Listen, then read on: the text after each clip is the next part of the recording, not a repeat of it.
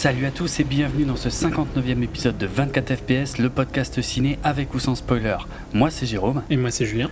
Et euh, dans cet épisode, bah, on va aborder euh, la dernière grosse licence de l'année. Enfin, il y en a encore en fait, hein, quand j'y réfléchis, euh, Tortue Ninja quelque part c'est aussi une licence. Mais enfin bref, on a encore le temps pour ça. Guardians, on peut aussi dire que ça fait partie ouais. d'une grande licence. Ouais, mais il y a pas, il y a très peu de background. Ouais. Oui, il n'y a pas un background Guardians, mais après voilà. Ça fait partie du... Ah oui, oui, pour la licence, ouais. Exact. Donc, la dernière de cette taille pour cette année, en tout cas, euh, en l'occurrence, la planète des singes. Alors, l'émission, la formule de l'émission, pour ceux qui nous rejoindraient. Euh, dans la première partie, on va aborder un petit peu l'historique de la planète des singes, puisqu'il y a quand même un bouquin, huit films, deux séries télé, trois d'ailleurs, presque, enfin on verra. Euh, donc voilà, on va brosser un petit peu tout ça, tout l'historique, avec euh, des anecdotes euh, intéressantes, je l'espère. Euh, et puis, euh, bien sûr, en s'attardant un tout petit peu plus sur le dernier film en date, avec euh, ben, surtout nos avis, euh, sans spoiler, dans la première partie. Et puis après, après le signal sonore, là, on reviendra en détail sur euh, tout, tout, la plupart des scènes de ce nouveau film. Là, par contre, avec plein de spoilers, de remarques euh, et d'avis. Encore une fois, sûrement très intéressant. Je l'espère. Surtout les miennes. Oui, voilà. Remarque, hein, je crois. Bon, euh... allez, on a huit films à couvrir dans cette première partie, on va se lancer tout de suite. D'ailleurs, on commence même pas par les films. On commence, on commence avec, roman. Ouais, avec un monsieur qui s'appelle Pierre Boulle, un Français, euh, né en dix-neuf cent douze à Avignon, euh, un romancier français, hein, décédé en quatre-vingt-quatorze, euh, qui est euh, bah, assez connu euh, à Hollywood, même si euh, bah, je ne sais pas s'il est très connu en France, et puis surtout pour les générations actuelles, euh, mais euh, il a quand même... Euh, vendu les droits de deux euh, grands films, je dirais, de, de l'histoire du cinéma, hein, je, mmh. n'ayons pas peur ah, des mots, euh, puisqu'il est euh, tout d'abord l'auteur euh, du Pont de la Rivière Kwaï, euh, qui, euh, qui était un roman qu'il avait un p- relativement plus ou moins basé sur euh, ses expériences, euh, euh, comment dire, euh, pendant la guerre. Euh, donc qui a donné le, le film euh, également très, très célèbre et, euh, avec Alec Guinness, voilà, euh, et évidemment il est l'auteur du roman La Planète des singes, euh, publié en dix-neuf cent soixante-trois. Alors euh, ce roman en quelques mots, euh, je, vais, je vais le résumer très rapidement, mais c'est juste parce qu'il y a certains aspects qui vont revenir plus tard en fait, dans les films qu'on va mmh. aborder. En fait, hein, c'est pas juste histoire de, de raconter le bouquin.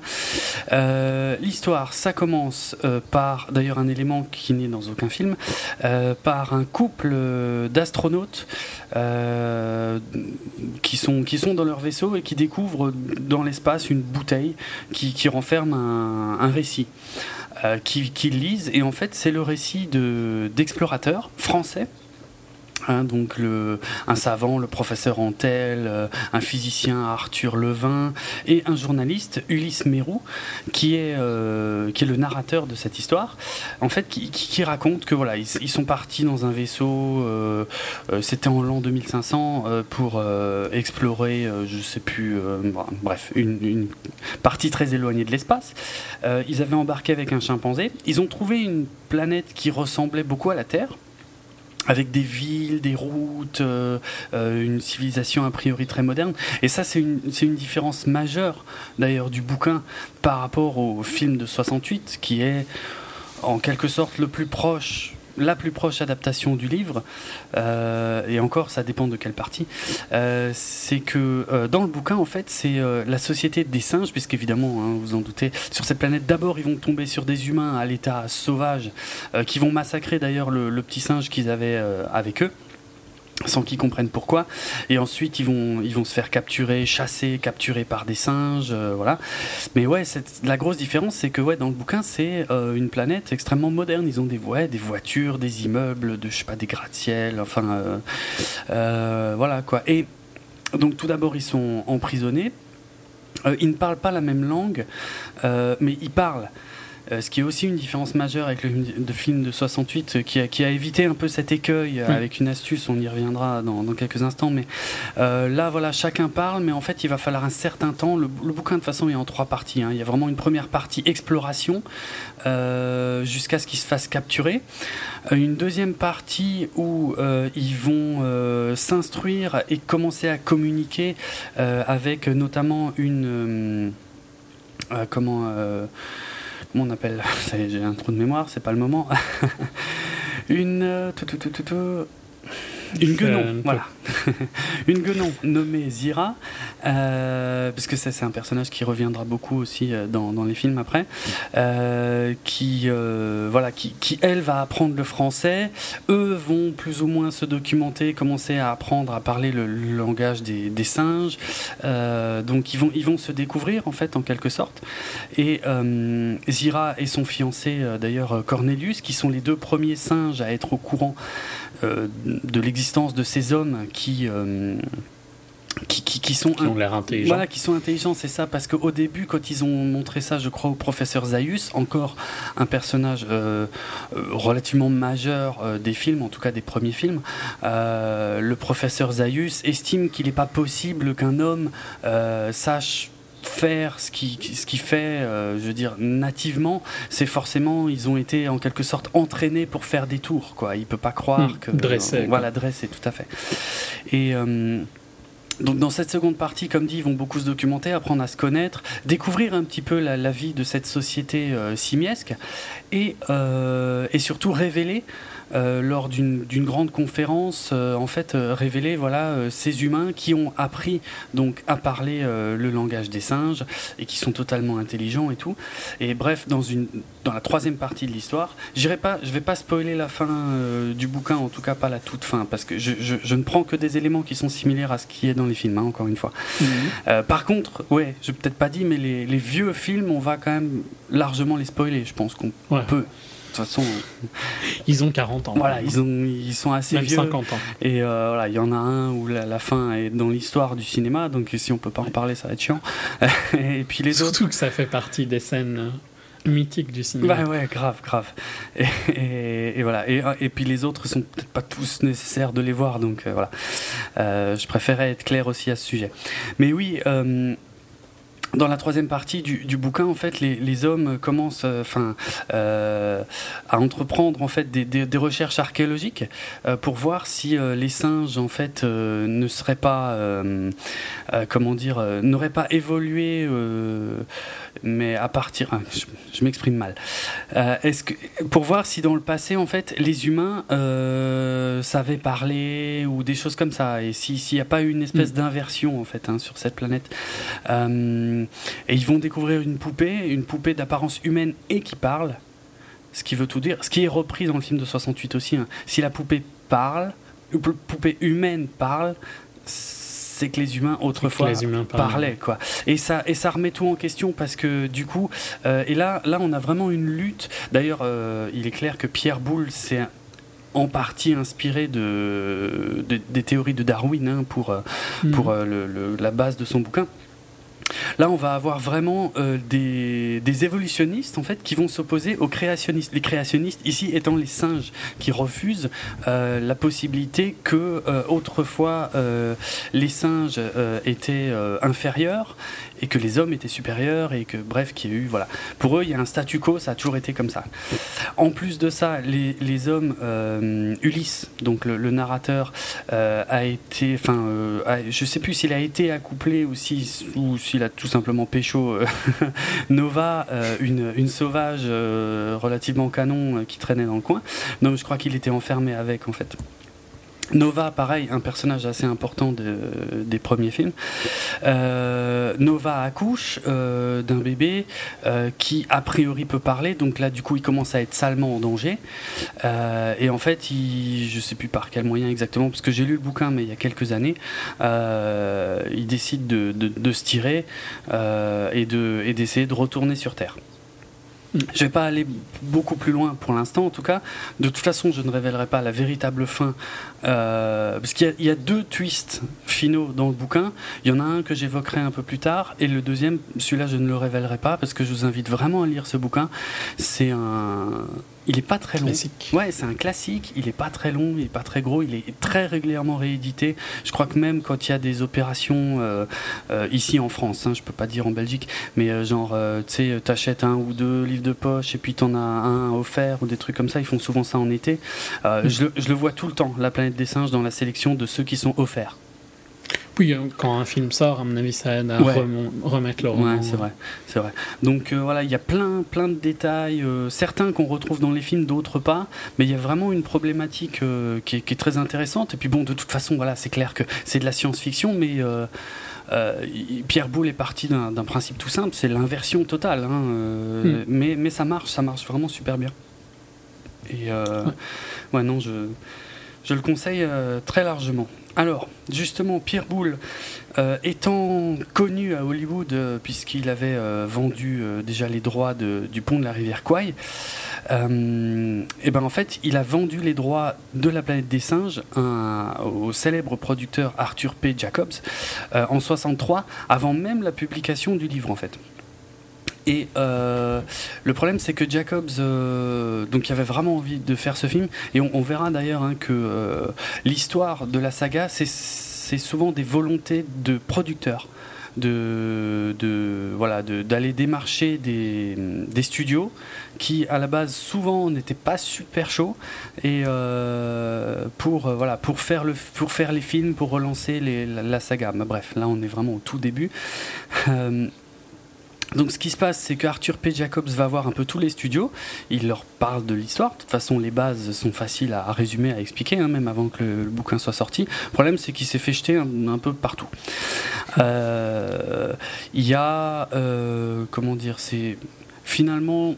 Il a réussi à convaincre euh, le vice-président de la Fox, Richard D. Zanuck, euh, de, voilà, de, d'y jeter un œil ou d'y être à peu près attentif. Mais euh, le problème, c'est que les, la, la Fox a très peur d'une chose, une chose à, à la fois très bête mais vraiment essentielle, c'est l'apparence des singes. Comment euh, rendre ces singes crédibles ? Ouais. Euh, à l'écran, quoi, parce que sinon rien ne marche, quoi. Si on voit que c'est des gens, enfin, ou des, des maquillages foireux, ou avec des vrais singes, c'est pas possible. possible. Les effets visuels de l'époque sont largement pas assez avancés pour, euh, je sais pas, les faire en stop motion ou quoi, parce qu'il y en a tellement, il y en a tout le temps que voilà, c'est un cauchemar. Euh, donc ils sont, ils sont pas chauds. Euh, mais ils commencent à, avant, disons, de, de s'intéresser à ce côté-là. Ils, on, Il regarde du côté du script. Et euh, les premières versions du script ont été euh, écrites, travaillées par euh, un certain Rod Serling. Encore une fois, peut-être les plus jeunes ne connaissent pas ce nom, mais euh, c'était le, le créateur, narrateur et, il me semble, scénariste euh, de la série télévisée La Quatrième Dimension, The Twilight Zone, en, en V O, euh, qui était extrêmement célèbre hein, là-bas. Euh, Et euh, bon, le problème, c'est que c- ces scripts, en fait, ont été rejetés, notamment à cause du fait que euh, ça coûterait beaucoup trop cher, euh, justement, de décrire une planète des singes euh, moderne, avec des villes, des voitures, des machins, ouais. hein, voilà. Euh, bon. Il y a des réécritures qui sont effectuées, et euh, ils demandent euh, quand même... À, comment dire, il, il, il continue d'essayer de, de, de pousser la Fox à financer le film, et pour l'instant c'est, c'est, c'est, c'est, pas, c'est pas la joie, quoi. Mais euh, ils, ce qu'ils vont faire, euh, parce que le producteur Arthur P. Jacobs a vraiment envie que le truc se fasse, il va euh, premièrement faire appel à un acteur extrêmement connu, c'est-à-dire, évidemment j'ai plus son nom sous les yeux, donc là je vais vraiment l'air con, euh... l'acteur de, de La Planète des singes. Oui, Charlton Heston. Charlton Heston. Euh, ouais, j'ai tellement de trucs là sous les yeux que je me mélange. Alors ouais, en fait voilà, euh, il, il va faire appel à Charlton Heston parce qu'il le veut pour le rôle principal du film, qui n'est pas encore sûr de se faire, hein, mais il le veut. et lui, il lui propose une chose, il lui dit voilà, pour convaincre le studio, ce serait bien si on pouvait faire un petit euh, film test en fait, avec euh, un, un pitch, euh, comment dire, un peu storyboardé, euh, qui présente un peu euh, toutes les, les, les grandes étapes de, de l'histoire. D'ailleurs, des, un storyboard qui, qui à ce moment-là s'inspire encore du comment, du script euh, écrit par Rod Serling, mais bref, c'est pas c'est pas l'intérêt. De toute façon, l'essentiel là, c'est de montrer une scène qui avec des interactions entre des humains et des singes. Et donc euh, ils prennent euh, ils prennent plusieurs acteurs euh, pour jouer euh, comment dire des, des singes. Alors Les, les, les maquillages à cette époque-là sont pas encore euh, terminés, hein, mais c'est vraiment pour donner une idée, pour convaincre le studio. Cette vidéo, cette vidéo test, on peut la trouver sur YouTube. Elle est évidemment présente dans les éditions euh, spéciales euh, des, des, des films qui ont été réédités en D V D, en Blu-ray et tout. Euh, elle est assez intéressante parce que euh, voilà, les, euh, c'est, c'est plus du maquillage, tu vois. Ils ont, ils ont pas ces grosses parties euh, sur la bouche, les singes, tu vois. C'est, là, c'est vraiment du maquillage, mais c'est déjà pas trop mal. On sent que, que le truc est là, quoi. Et puis bon, t'as la prestance de Charlton Heston d'un côté, mmh. euh, qui donne quand même du crédit au film, parce qu'à l'époque, quand tu voulais faire de la S F ou des choses comme ça euh, et euh, choper des bons budgets, ben euh, ouais, il fallait avoir un putain d'acteur, sinon, euh, sinon ça marchait pas.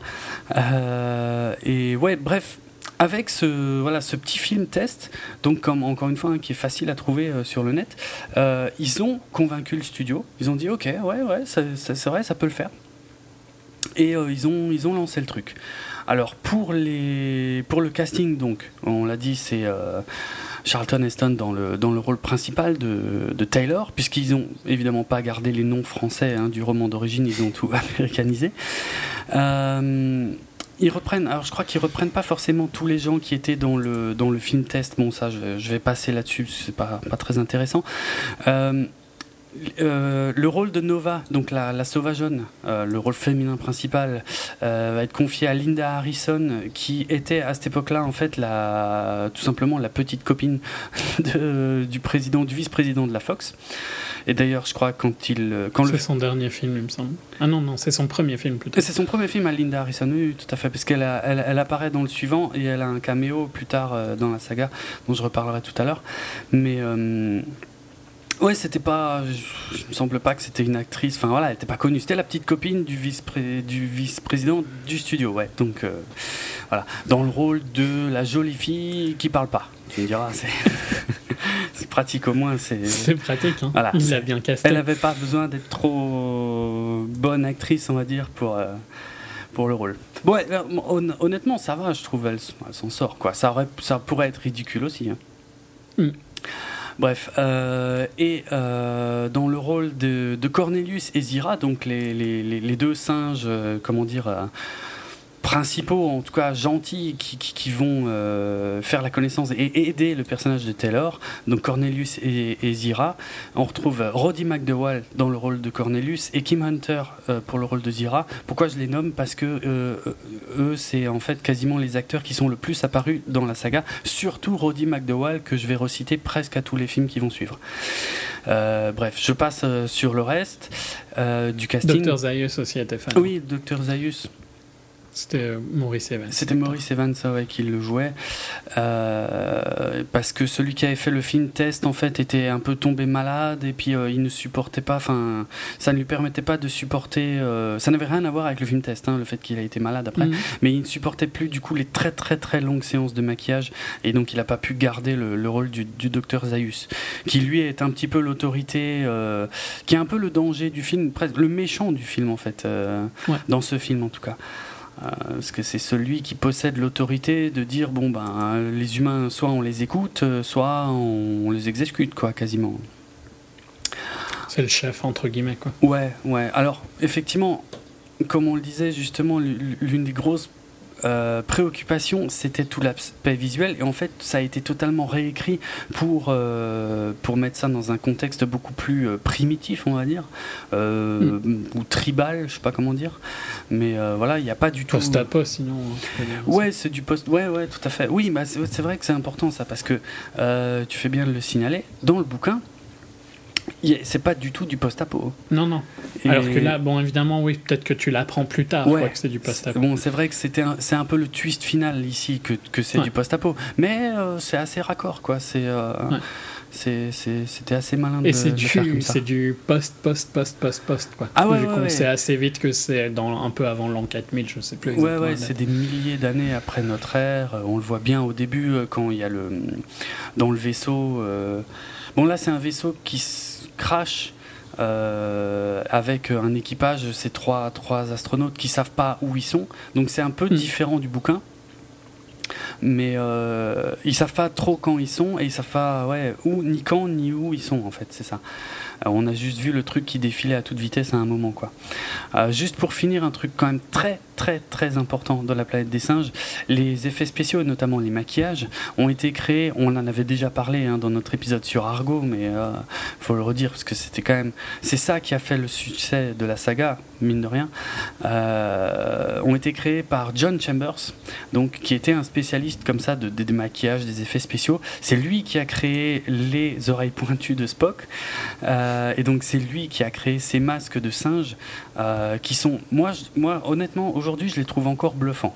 Je sais pas toi, bon, c'est un ouais, peu ouais, figé non, hein, mais c'est, c'est sûr que quand tu, si tu vois Rise ou Down juste ouais, avant non, ça te sûr. paraît un peu euh, bien sûr, mais voilà, ça a quarante ans, cinquante ans de différence, ah, quoi. Ouais. Moi je les trouve top, quoi. Il y a, de toute façon c'est pas surprenant qu'ils les aient gardés euh, identique, inchangé pour, pendant cinq films et, euh, mm. et une série télé. Après, je veux dire, euh, il fonctionne à mort, quoi, ces, ces, ces maquillages, franchement. Et donc, le personnage de John Chambers était interprété par John Goodman dans le film Argo, euh, que je vous invite à voir si ce n'est pas encore fait. Donc, euh, ouais, ben, alors... Je sais plus qu'est-ce qu'on peut encore dire sur ce film, parce qu'on va pas faire tout le film non plus, mais en gros, euh, c'était à l'époque cinq millions, euh, cinq virgule huit millions de budget, ce qui à l'époque était vraiment pas mal, hein. euh, mm. Même s'ils avaient tout fait pour, pour pas mal réduire quand même, hein, notamment au niveau des décors, parce que ça leur coûtait extrêmement cher, justement, la création de tous ces masques, de, de, de, de, de tous ces effets spéciaux, comment dire, sur... le set, quoi. C'était, c'est pas des choses rajoutées. Il y a que le plan final en fait qui est truqué visuellement, euh, celui de la Statue de la Liberté. Ouais, ouais. Mais euh, c'est une peinture, il me semble. Ouais, c'est ça. C'est une matte painting comme ils appellent ça. Ils ont filmé juste la plage et puis euh, ils ont rajouté la, la statue. Euh. Ouais, les peintes. C'est de la peinture sur verre en fait qui est rajoutée dans le dans le plan ensuite, quoi. Okay. Mais euh, à, À l'époque, voilà, le box-office, trente-deux millions, trente-deux millions et demi de box-office, c'est, c'est énorme, quoi. C'est un succès colossal. Il euh, y a Charlton Heston, oh, qui est, j'ai envie de dire, qui est comme il est, parce qu'il est, je sais pas comment dire. Moi, en tant que personne, je, c'est quelqu'un que j'apprécie pas du tout, mais et en tant qu'acteur, euh... ouais, c'était un très bon acteur, ouais, euh, dans sa jeunesse. Hein. Ouais, ouais, clairement. Dans Bénure et tout ça. Ouais, ouais. Mais voilà, ouais, non, c'est, c'est, un, c'est un putain d'acteur, il n'y a pas à chier. Mais il a un personnage. Bon, je, je me demande si là, il n'est pas déjà dans une f- période de sa carrière où il peut se permettre de jouer un peu comme il veut. Ouais, je pense. Je crois. Hein. Mais bon, il, il vend quand même bien la scène finale, hein, quand, là, euh, extraordinaire. Quand il crie. Euh... Extraordinaire. Que, qu'on l'a explosé, enfin je sais, je sais pas exactement en français, mais ouais, euh, je sais pas parce, parce que, que la dernière fois que je l'ai vu c'était en V O. Pareil. Bah, God damn you, God damn you, maudit soyez-vous, ça doit être un truc ouais. comme ça. Mais qu'est-ce que vous avez fait, maudit soyez-vous. Et euh, oui, parce que si l'histoire en gros reprend à peu près celle du roman, ils, ils se crachent, euh, ils rencontrent les humains, ils se font capturer. Euh, bon, comme dit, là ils ont évité l'écueil du langage différent parce que les, les singes parlent anglais. Les hein, humains ne parlent pas. Les, ouais, les humains parlent. Voilà. Et lui, en fait, il est blessé à la gorge, donc il peut pas parler. Voilà. Bon. Et les, les autres humains ne parlent pas, ouais. Donc, euh... mais ça, je crois que dans le, dans le bouquin, les humains ne parlaient pas non plus. Mais euh... si, ils parlaient une autre langue, non, il me semble. Les humains, ils parlaient non. pas genre le. Ok. Non, non. Les singes parlent une autre langue, mais pas les, les humains parlent pas du tout. Oui, non, les. Oui, c'est juste. Mm. Euh... Non, et... bah ouais, euh, c'est, ouais le, c'est, le gros changement, c'est voilà que c'était, sur, t'étais sur, qu'ils étaient sur la Terre depuis le début. C'est quoi. Ça. Mais c'est vrai que ce plan est extraordinaire. Franchement, hein, c'est, c'est une idée euh, de génie. D'ailleurs, qui est l'un des, l'un des rares éléments qui reste euh, du script original de Rod Serling. Comme quoi, ce mec, mm. euh, créateur de La Quatrième Dimension, hein, euh, avait quand même le sens du twist. Des idées. Mais ça, ouais, mais ça, on n'en doutait pas. Je veux dire, La Quatrième Dimension, moi, c'est une, c'est une série qui m'a marqué quand j'étais môme. C'était bien évidemment pas la première diffusion, hein, de La Quatrième Dimension. Mais euh, non, mais dans les vraiment, dans les années quatre-vingts, euh, je me souviens très très bien que c'était diffusé le samedi après-midi sur une des principales chaînes françaises, je sais plus laquelle, et euh, ça avait beau être en noir et blanc, ça me ça m'hypnotisait, et il y avait des, des épisodes qui se finissaient comme ça sur un twist, et un truc qui te foutait mais limite le moral à zéro, quoi. Et euh, c'est, il avait vraiment un talent pour ça, et bon bah là c'est, c'est juste génial dans La Planète des Singes. En plus, rien que le plan, la, la façon dont c'est filmé, parce qu'ils ils marchent sur la plage après, bon, après toutes leurs aventures avec les singes, mais là il, voilà, il, il part évidemment avec euh, comment elle s'appelle, la bonasse euh, Nova, euh, Nova euh, ouais. à cheval, euh, et puis euh, parce qu'il est en deux temps le plan, tu vois, d'abord on est derrière la, la tête, et en fait la caméra mmh. passe juste entre les pointes, donc on ne sait pas ce que c'est, et on le voit juste s'arrêter, et, et après on a le plan entier avec la, la statue. Enfin c'est, c'est extraordinaire, quoi. C'est vraiment euh... moi je trouve que ça marche toujours, hein. C'est beau, c'est un film de ouais, soixante-huit, c'est un des meilleurs twists euh, mmh, mmh. de, de l'histoire du cinéma, c'est, c'est, un des meilleurs, c'est une des meilleures fins de l'histoire du cinéma, c'est clair. C'est une des grosses forces de ce film qui, moi je l'ai revu il y a plus longtemps que toi, je l'ai revu il y a deux trois ans, euh... mais ça reste une des grosses forces de ce film. Parce que le film en soi n'est pas mauvais, tu vois, il a des défauts du fait qu'il est vieux et tout ça. Ouais, il est un peu vieux. Mais euh, la fin, par contre, elle est toujours aussi... Un... Elle, elle a moins d'impact vu qu'on la connaît, mais elle reste, elle a quand même un impact, je trouve. Ouais, je la trouve, moi, je la trouve vraiment extraordinaire. Il y a, il y a plein de choses en fait qui se passent. D'une part, le film est totalement en accord avec son époque, hein, puisqu'on est en plein, euh, comment dire, c'est les années soixante. Bon, c'est la fin oui, des années soixante. Au niveau de pourquoi ils ont, enfin, comment, comment le, le, l'apocalypse est arrivé. Vo- voilà, la peur du nucléaire. Okay. On est en plein dedans. Voilà. Et je veux dire, ça, ça, ça a beaucoup de sens que ça figure dans ce film. Euh, c'était euh, d'ailleurs cette peur du nucléaire qui ressortait surtout dans la science-fiction euh, des années euh, ouais, quarante, cinquante, euh, surtout cinquante soixante. Euh... Tout comme euh, Down et Rise maintenant, où c'est une peur de l'épidémie beaucoup ouais, plus ouais, adaptée va. À notre époque. Exactement, quoi. Exactement. Donc euh, le, le fait que cette fin soit totalement différente de celle du bouquin euh, n'est pas n'est pas gênant, et euh, au contraire je la trouve vraiment voilà adaptée plus à forte, son époque. Hein, ouais ouais, beaucoup trouve. Plus forte. Mais elle est tellement forte, c'est ça que je trouve génial. Elle est tellement forte, c'est-à-dire que à ce point normalement du film, tu te demandes ce que euh, Taylor et Nova vont devenir, parce ouais. que voilà ils sont. Et là ça n'a presque plus d'importance. Et c'est ça. Après ce plan. Tu te contrefous en fait de ce qu'ils vont devenir, parce que c'est, c'est, tu t'en souviens limite, tu t'en souviens même pas. Le truc est tellement mmh. choquant et tellement marquant que waouh, c'est génial. Voilà, c'est franchement, euh, absolument génial quoi. Alors gros. gros gros succès à l'époque. Euh, on reprend hein, donc euh, comme je disais les principales étapes du roman, sauf euh, celle vers la fin où euh, où il se reproduit, enfin où il s'accouple plutôt euh, avec Nova. Euh, ça ça a été zappé. Euh, mais sinon c'est globalement euh, voilà juste transposé effectivement dans des décors beaucoup plus primitifs pour des questions de budget. Euh, mais ça marche. Franchement ça marche. Alors hmm. on est en soixante-huit donc. Euh, pour, juste pour référence, en soixante-huit, c'est la même année où sort deux mille un, l'Odyssée de l'espace. Bon, c'est, là, c'est pas forcément à l'avantage de La Planète des Singes. Et c'était déjà un, un beau film de S F quand même pour l'époque, faut dire ce qui est. Mais bon, deux mille un. Oui, puis c'est pas du tout la même chose. Non, enfin, moi, deux mille un, tu sais bien que j'ai un peu du mal avec. Faudrait que je le revoie ah, avec je... un œil plus adulte, je pense. Mais c'est pas du tout le même film, quoi. Non, non, ça n'a rien à voir, mais c'est pour dire quoi. De, en soixante-huit, t'as quand même eu deux gros films, deux de, gros S F, films de S F. Et ouais. euh, voilà. Qui, euh, qui, qui sont restés à l'époque. Dans le temps. Oui, qui sont restés, mais plus que ça, qui légitimisent la S F peut-être. Une euh, ouais, ouais, ouais. Du, du côté grand public et une du côté auteur, quoi. Ouais, c'est vrai. C'est vrai. Euh, bon, en tout cas, voilà, c'est un un énorme carton. Euh, du coup, évidemment, la Fox euh, qui, qui a mis longtemps à se décider. Là, là, c'est bon. Là, ils, là, ils sont chauds. Là, la planète. On va en faire un autre. Hein. Ouais. Mais non seulement ils vont faire un autre, mais là, ça va être un par an à partir de dix-neuf cent soixante-dix. Ils vont mettre un tout petit peu longtemps à faire le deuxième, on va dire, euh, parce qu'ils n'étaient mmh. pas prêts. Hein. Mais après, c'est un par an. C'est abusé. Donc, euh, en tout cas. Suite au premier, euh, d'abord, il, il redemande à Rod Serling un, un script, quoi, des idées, un scénar, une base. Et, euh, mais apparemment, rien de ce qu'il fera ne leur plaira.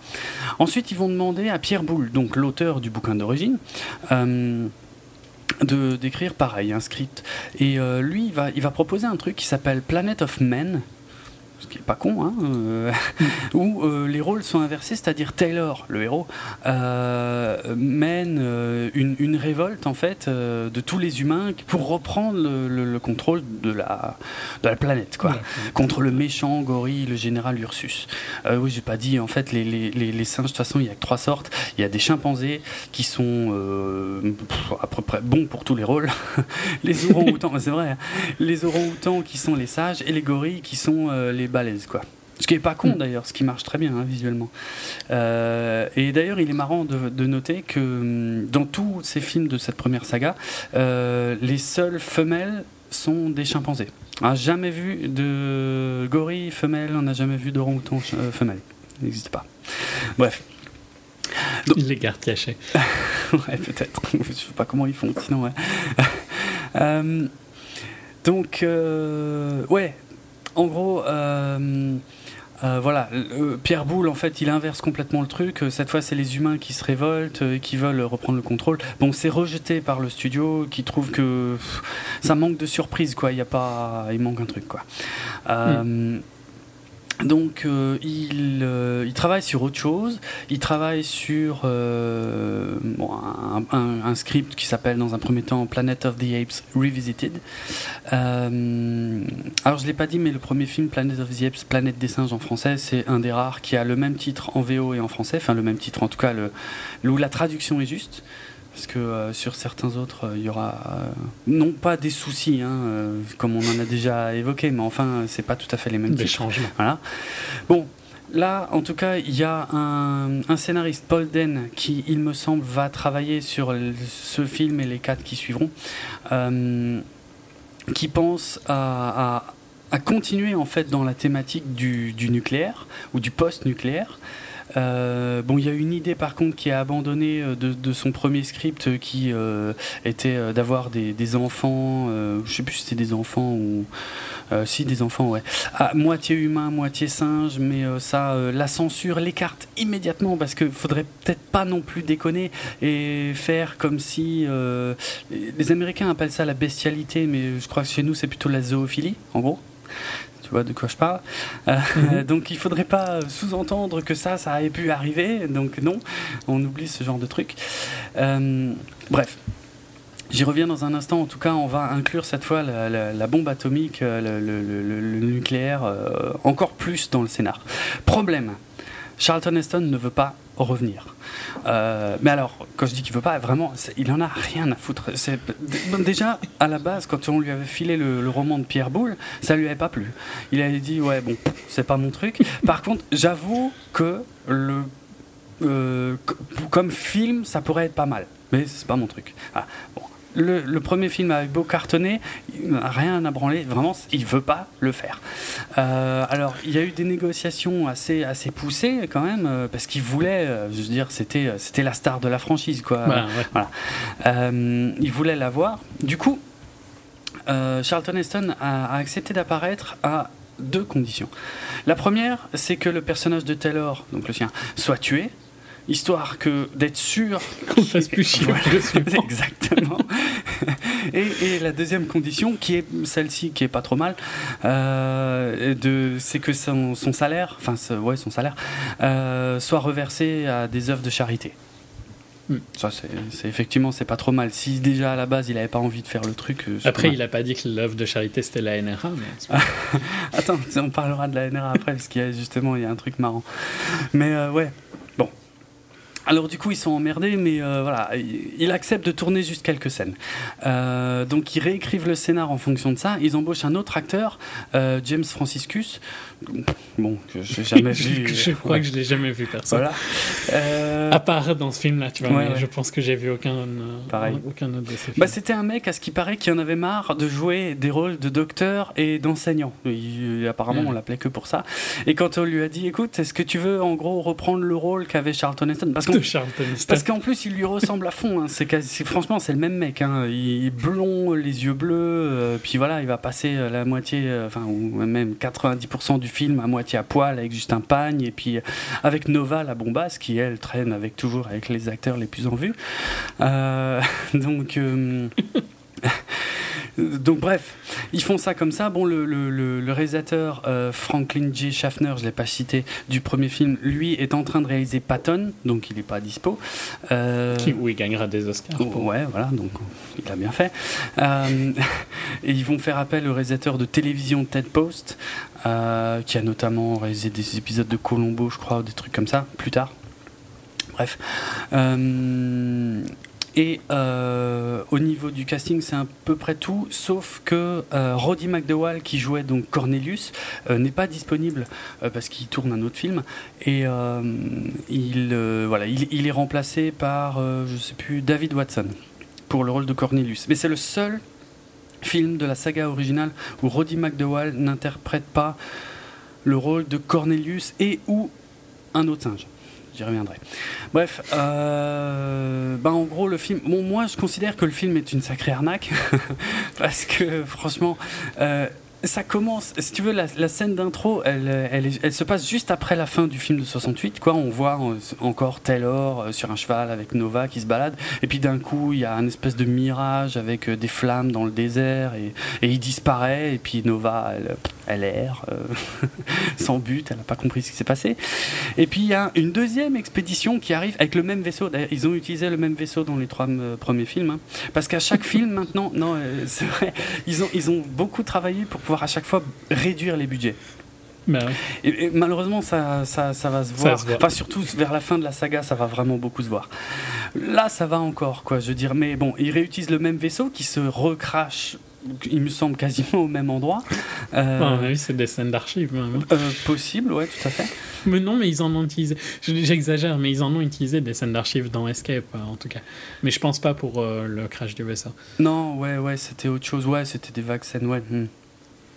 Mais en tout cas, euh, voilà. Euh, en gros, euh, ce film est, est chiant parce que euh, la moitié, la première moitié du film, c'est presque un remake euh, du film précédent, où, sauf avec un, les hommes, c'est, enfin l'homme principal, c'est pas le même, mais sinon, euh, franchement, c'est, il lui arrive à peu près la même chose. C'est une version moins bien. De... Ah ouais, c'est ça. Il lui arrive la même chose, c'est-à-dire il va, il va se faire capturer, puis il va faire la connaissance de Zira et Cornelius, et parce que oui, alors sa mission à Brent, c'est le nouveau personnage principal, Brent, c'est il est à la recherche de Taylor. Mmh. Euh, et il a, il, voilà, il est atterri. Enfin, euh, il est parce que ici c'est c'est une distorsion temporelle. Donc il a il a traversé exactement la même distorsion temporelle et il est tombé au même endroit que Taylor et il le cherche. Et euh, bref, il est emprisonné. Zira et euh, Cornelius l'aident, Zaius veut le récupérer. Là, on a en plus comme méchant euh, le général Ursus, il me semble, euh, qui veut euh, qui veut aller attaquer euh, les humains. Il y a une zone interdite, bon ça on l'avait appris au pre- à la fin du premier film, c'était là où il y avait, où ils voulaient pas qu'il y ait des fouilles pour, de peur qu'on trouve des artefacts humains. Donc là ils, ils, ils vont beaucoup plus loin sur la zone interdite, euh, sur laquelle les singes, dans laquelle les singes ne devraient pas aller. Bref. Euh, Brent finit par réussir à se barrer, à aller dans la zone interdite. Là, il y a une espèce de redite, mais tellement moins bien, de la scène de la Statue de la Liberté, où en fait Brent se retrouve dans une station de métro souterraine oui. de euh, de New York. Je sais je plus, plus laquelle. Ouais, je, je sais plus quelle ville, la... mais je me rappelle de la scène. C'est Queensboro. Je crois que c'était New York. Ouais. Ah ouais, c'est à New York. C'est le, c'est Queensboro, l'arrêt Queensboro Plaza. Euh, et contrairement à la Statue de la Liberté, j'ai envie de dire que ça fonctionne vachement moins bien si on n'est pas New-Yorkais. Oui, déjà. Oui. Parce que, parce que même après, quand il va euh, dans, la, dans la cathédrale Saint-Patrick, qui est euh, souterraine, euh, pff, bon, je ne je vais pas dire que la cathédrale Saint-Patrick n'est pas connue hein, à New York. C'est, non, mais ce n'est pas la Statue de la Liberté. Mais voilà, ce n'est pas le même symbole, ça marche quand même vachement moins bien, quoi. Donc ça, c'est un peu foireux. Bref, il va, il va trouver... Et puis, il n'est pas Charlton Heston. Ouais, en plus, ouais, c'est clair. Et en fait, il, il va tomber sur euh, des humains, plein d'humains, qui parlent, eux. Euh, mais alors, alors là ça commence à partir en couille hein, euh, qui ont des pouvoirs télépathiques euh, et en fait qui euh, pour faire court, bon parce qu'il va se faire emprisonner donc il va retomber sur Taylor donc euh, Charlton Heston donc qui a juste euh, voilà, qui avait une petite scène au début puis qu'on retrouve tout à la fin euh, et en fait ouais c'est, c'est des humains qui, qui vénèrent une, une bombe atomique dorée. Euh, comme, ouais, c'est comme dans une église quoi, avec une bombe atomique euh, sur l'autel euh, avec marqué Alpha Oméga dessus, bref ils la vénèrent et puis, euh, en plus c'est, c'est des mecs qui ont été touchés par les radiations donc ils sont, ils sont ah bah, ils, ils vénèrent une bombe nucléaire, ils sont bien moches et tout ouais. Mais bon ça, comme, ça devient vraiment n'importe quoi aussi je trouve quoi. Parce que le problème c'est que euh, il, va, bon, il va y avoir surtout un gros souci avec euh, comment il s'appelle Charlton Heston en fait euh, en, en gros. Le premier film est quand même un message super puissant contre le nucléaire, on est d'accord. Mmh. Ici, euh, on a des, des humains, parce qu'en en même temps, à la fin, il y a les singes qui attaquent la zone interdite et ils vont tomber aussi sur ces humains complètement idiots qui vénèrent la, la, la bombe atomique, qui ont des pouvoirs télépathiques, bref. Euh, et donc, du coup, tout le monde se bat dans une scène finale dans l'église, juste devant la, la bombe. Euh, et euh, je veux dire... Chacun essaye de... Enfin, d'abord, il y a, y a Ursus, le général Ursus, le, le, le, le singe, qui, qui a failli mettre, enfin, enclencher la bombe. Brent et Taylor arrivent à l'empêcher. Ensuite, t'as... Comment... Euh, il me semble que t'as un humain, ou c'était peut-être avant, qu'il y a un humain qui essaie aussi d'enclencher la bombe. Il l'empêche, il l'empêche, il l'empêche. Et puis Taylor, qui est blessé à mort, qui demande « Zaius, euh, s'il te plaît, aide-moi, aide-moi, machin. Euh. » Et puis Zaius, en gros, euh, l'envoie chier. Et là, Taylor, donc Charlton Heston, est sur une idée de Charlton Heston. Hein, c'est pour ça, vraiment... Ah bah, tu, tu m'étonnes. Il s'est dit, là, au moins, on me fera plus chier. C'est ça. Hein. Charlton Heston... leur péter leur planète. Voilà. Il appuie sur le bouton. C'est-à-dire, ils viennent de se battre pendant, je sais pas, un quart d'heure pour empêcher tout le monde d'activer ce truc. Et puis Charlton Heston, à un moment, il regarde autour de lui. Tout le monde est en train de se battre. Et il active le truc. Comme ça, il y a tout qui saute. Qui est, qui est censé être une Doomsday Bomb, donc qui va anéantir la planète. La pla- ah oui, oui, c'est pas une petite, oui, en plus. Parce que là, on, on, on a, euh, comment dire, euh, il me semble qu'on a des plans finaux sur l'espace avec une voix euh, qui dit, voilà, ouais. euh, une petite planète euh, euh, insignifiante. Un, un, euh... Insignifiante. Voilà, vient de mourir. Bon, la Terre, en gros, quoi. Et ce final me fait halluciner, parce qu'il contredit tellement tout, enfin, tout ce que voulait dire le premier film, quoi. Je... C'est génial. Enfin, c'est génial d'avoir été aussi con, je trouve ça génial, en fait. De, de, sans s'en rendre compte, quoi, mais... Euh... C'est, ouais, Charlton Heston, vraiment, c'est lui qui a gêné... Qui a... Comment ? Euh, qui a eu plus ou moins cette idée, qui a dit bah, écoutez, à la fin, pour être tranquille, on active la bombe, tout pète, et puis comme ça, on est, voilà, on est sûr. Il n'y a plus de suite, il n'y a on plus de. Plus et, et, et surtout, moi, on ne voilà, reviendra pas me chercher. Mais cette fin est vraiment abusée, de chez abusée, quoi. Euh, mm. Et elle est vraiment à attribuer à Charlton Heston, hein. c'est, c'est clair et net. Bon. Le problème, enfin le problème, c'est que c'est encore une fois un gros succès, même si les box-office vont diminuer de film en film, mais enfin c'est suffisant pour qu'ils euh, considèrent euh, encore une fois une suite, mais ils sont emmerdés avec la fin de ce film. Du coup, bon là je vais passer beaucoup plus vite hein, sur les films qui vont suivre, euh, mais euh, du coup ce qu'ils vont faire, c'est que... Surtout le suivant, parce que les deux autres utilisent un peu les mêmes idées que Rise et Down. Donc... Ouais, mais euh, encore que ouais, moi je trouve que c'est pourtant celui-là, le troisième, qui est encore le plus intéressant, et après, après ça devient oui, vraiment atroce. Je veux dire, euh... Oui, oui, il y a des points communs, je suis d'accord. Donc, euh, ouais, j'ai pas dit, le deuxième film s'appelait en V O Beneath the Planet of the Apes, donc en gros en dessous de la planète des singes, ce qui était mm, censé vouloir dire que voilà, il y avait en gros New York hein, ou des restes de New York sous. Bon, en français, c'est le secret de la planète des singes. Ouais. Troisième film, euh, Escape from the Planet of the Apes, donc euh, les évadés de la planète des singes, c'est à peu près raccord. Alors, c'est vrai, à la fin du deuxième film, Zira et Cornelius, on les a plus vus, ils étaient plus là. et ils ont eu une idée de génie. Ils se sont dit, mais et si Zira et Cornelius avaient piqué le vaisseau de Brent, euh, c'est pour ça qu'ils réutilisent encore le même... Euh... De Taylor, de Taylor. C'est celui de Taylor ? Ouais. Ah, peut-être, ok. De toute façon, effectivement, c'est, le même. C'est exactement le même. Voilà. Et, euh, pour... Moi, ils en avaient deux pour les parties qui étaient cassées. Ouais, bah oui, voilà, exact. euh, voilà. Et s'ils si avaient utilisé ce vaisseau pour se tirer, bah, enfin, se tirer, c'est un peu bizarre parce que c'est temporel. Donc, du coup, pour revenir dans le temps. Donc, ici, on a euh, Zira et Cornelius. Euh, Cornelius, donc, qui est une nouvelle fois interprétée par Roddy McDowall, Zira interprétée pour la dernière fois par Kim Hunter, qui a avoué après que c'était un grand soulagement qu'elle, elle n'ait plus à porter ces trucs. Euh, euh, donc se sont échappés à, avec le docteur Milo, un, un troisième singe. Euh, et donc eux sont revenus dans le temps, euh, ben, pff, je crois à l'époque où le film sort, c'est-à-dire début des années soixante-dix. Donc là, le film sort en soixante et onze, c'est censé se passer à cette époque-là. Et là, en fait, on a un scénar qui est à peu près euh, l'inversion de celui de, du roman d'origine. Euh, c'est-à-dire que dans un premier temps, ils sont capturés, mais ils décident de ne pas parler, de ne pas révéler qu'ils sont intelligents. Ensuite, ils finissent par le révéler par accident et euh, là, euh, ils, ils participent à une grande convention. Euh, comment dire ? Ils sont, euh, ouais, ils sont, ils deviennent, ils deviennent une, att- une attraction. Des célébrités. Des célébrités, c'est ça. Ils sont invités partout, euh, voilà. Et euh, dans une troisième partie euh, du film, en fait, euh, ils vont avoir un petit bébé singe et euh, ça commence à inquiéter des humains qui disent mais au fait d'après ce qu'ils nous ont raconté, un jour les singes ils vont prendre le contrôle de la planète euh, et, et, et si ça venait d'eux en fait, créant ainsi une, une espèce de boucle temporelle. Oui, une boucle. Euh, voilà, Terminator et autres. euh, parce que dans le, dans le roman de Pierre Boulle, il s'était expliqué qu'en fait les, les singes avaient pris le contrôle de la planète euh, parce que euh, les hommes étaient devenus paresseux, en gros.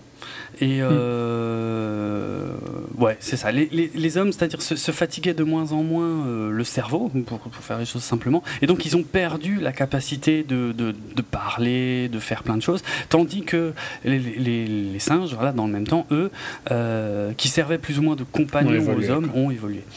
Euh, ici, il y a une explication un peu différente qui est donnée, qui contredit d'ailleurs un tout petit peu ce qui s'est passé dans les films précédents. Parce que dans les films précédents, il y avait que le docteur Zaius qui, qui était un tout petit peu au courant de la véritable histoire, hein, de, du fait qu'il euh, y avait avant des hommes euh, évolués et que et qu'ils n'étaient pas apparus tout de suite euh, euh, évolués en tant que singes. Bon, bref. Euh, dans ce film, en gros, il y a euh, Zira et Cornelius qui expliquent que un jour, il euh, y a un singe, le premier singe en fait, euh, qui s'est en quelque sorte retourné contre les humains, s'appelait César. Et le premier mot qu'il a prononcé était « non ». Ça, je trouve que c'est un élément super important parce qu'il a été repris dans La Planète oui. des singes, les origines, Rise of the Planet of the non, Apes, Rise. Voilà, de, euh, de Matt Reeves, non, de Rupert Wyatt. Euh, et euh, ouais, moi, moi j'avais trouvé ça génial qu'ils reprennent vraiment cet élément à, à l'identique, quoi. Mm. Parce que c'est quand même des histoires... Euh, séparés pour le coup ouais. Mais bref, à la fin ici, Zira et Cornelius sont pourchassés pour leurs petits euh, donc un peu comme euh, à la fin du bouquin et euh, bon, par contre il y a aussi un truc très important dans la saga de la Planète des singes, c'est qu'en gros tous les films se finissent mal. On peut difficilement dire que c'est des fins joyeuses, hein. Il y en a très peu, il y en a qu'un hein, mais c'est le plus mauvais hein, qui a une fin euh, que je qualifierais de positive. Bah lui, il n'est, c'est pas un, c'est pas le plus mauvais de la série, hein, je trouve, Escape. Non, ça va encore. Ouais, non, celui-là. Ouais, mais faut voir en fait, parce que je trouve que c'est un peu long et en termes de réal, on est vraiment descendu d'un, d'un sacré cran. Oui, on, on passe dans les deux films, c'était, euh, on va dire, dans le jeu vidéo, c'était des triple A et là, ouais. on est passé dans dans autre chose. Ouais, non, dans c'est des clair. C'est, c'est, il y a pas de très bons acteurs. À part Zira et Cornelius d'ailleurs, il euh, y a peu de bons acteurs là-dedans. En termes de réal, c'est vraiment, ça ressemble presque plus à une série télé des années soixante-dix qu'à un film. Bah, du euh, made for T V quoi. Ouais, ouais, c'est ça. Et euh, donc c'est en, en ça, c'est beaucoup moins bon. Mais c'est vrai que euh, on s'attache vraiment à Zira et Cornelius et à leurs petits. Et la, et la fin est hard de chez hard parce que euh, voilà, ils se font pourchasser et ils se font abattre tous les trois sur un, sur un bateau et c'est une scène qui est vraiment très très froide et très dure euh, et qui est vraiment, ouais, que, que je trouve, voilà, qui, qui secoue quand même un petit peu, quoi. Même si, dans un épilogue, on se rend compte qu'en fait, euh, leur bébé, qu'ils avaient appelé Milo, euh, en fait, euh, en hommage au docteur Milo, mais qui, qui est assez vite euh, mort, ouais, au début du film, euh, qui, qui les accompagnait, euh, bah, en fait, le petit Milo, ils l'ont échangé avec un singe dans un cirque. Donc en fait, c'est, c'est pas le vrai Milo qui, qui s'est fait tuer. Euh, donc le vrai fils de Cornelius et Zira, lui, est dans un cirque. Et, ce qu'on voit dans le dernier plan, il parle. A priori, il peut parler. Bon, succès de moins en moins gros, mais succès quand même. Mais budget de plus en plus petit. Ouais, c'est clair. Là, là, de toute façon, il n'y a, a presque plus rien. Si tu regardes, il n'y a pas besoin de décors spéciaux. Il y a, y a ouais. juste les maquillages, enfin, ouais, de, de Roddy McDowall et Kim Hunter, quoi. Parce que même le bébé, hein, c'est un vrai petit chimpanzé, quoi. Mm. Donc, euh, ouais. Alors, on passe en euh, soixante-douze à Conquest of the Planet of the Apes, la conquête de la planète des singes. Là, c'est le même titre. Euh, alors, on retrouve euh, le petit Milo qui a grandi, puisque ça se passe, je crois, une dizaine d'années après. Euh, donc au sein d'un cirque euh, dirigé par Armando. Et euh, cet Armando l'a renommé, il l'a renommé César. Ah, l'histoire, la, la boucle commence à se, à se former. Euh, en gros... Alors ça, par contre, le point de départ, je le trouve très con, mais enfin, disons que quand tu le lis, je trouve que ça fonctionne très mal. Au début du film, il y a une explication comme quoi il y a un virus qui a tué les chiens et les chats. Ouais. Que les chiens et les chats sur toute ouais. la Terre. Donc les humains n'avaient plus d'animaux de compagnie, donc ils ont pris des singes qui, n- des singes. qui ne parlent pas. Hein. Et euh, y a le seul qui parle à ce moment-là, c'est César, mais Armando lui dit bien de, voilà, de fermer sa gueule et de surtout pas se faire repérer. Et c'est... Euh, Alors le film se passe en quatre-vingt-onze, ce qui à l'époque est futuriste, euh, puisque le film a été euh, en grande partie tourné à Los Angeles dans des, dans des quartiers très modernes, c'est-à-dire très bétonnés en fait. Et, euh, et c'est vrai que le film, voilà, a cet aspect euh, moderne, old school, en plus avec une société où, avec beaucoup de caméras vidéo, euh, c'est très... Euh, on n'est pas très loin de mille neuf cent quatre-vingt-quatre, ouais, ouais, c'est clair. Avec voilà plein, plein de singes en fait qui, qui euh, que, que les humains tiennent en laisse. Bon, des singes qui sont évidemment des gens en costume hein, euh, à cette époque-là, et euh, que voilà que ouais que les gens tiennent en laisse euh, et que qui leur font faire toute leur besogne, qui traitent assez mal d'ailleurs.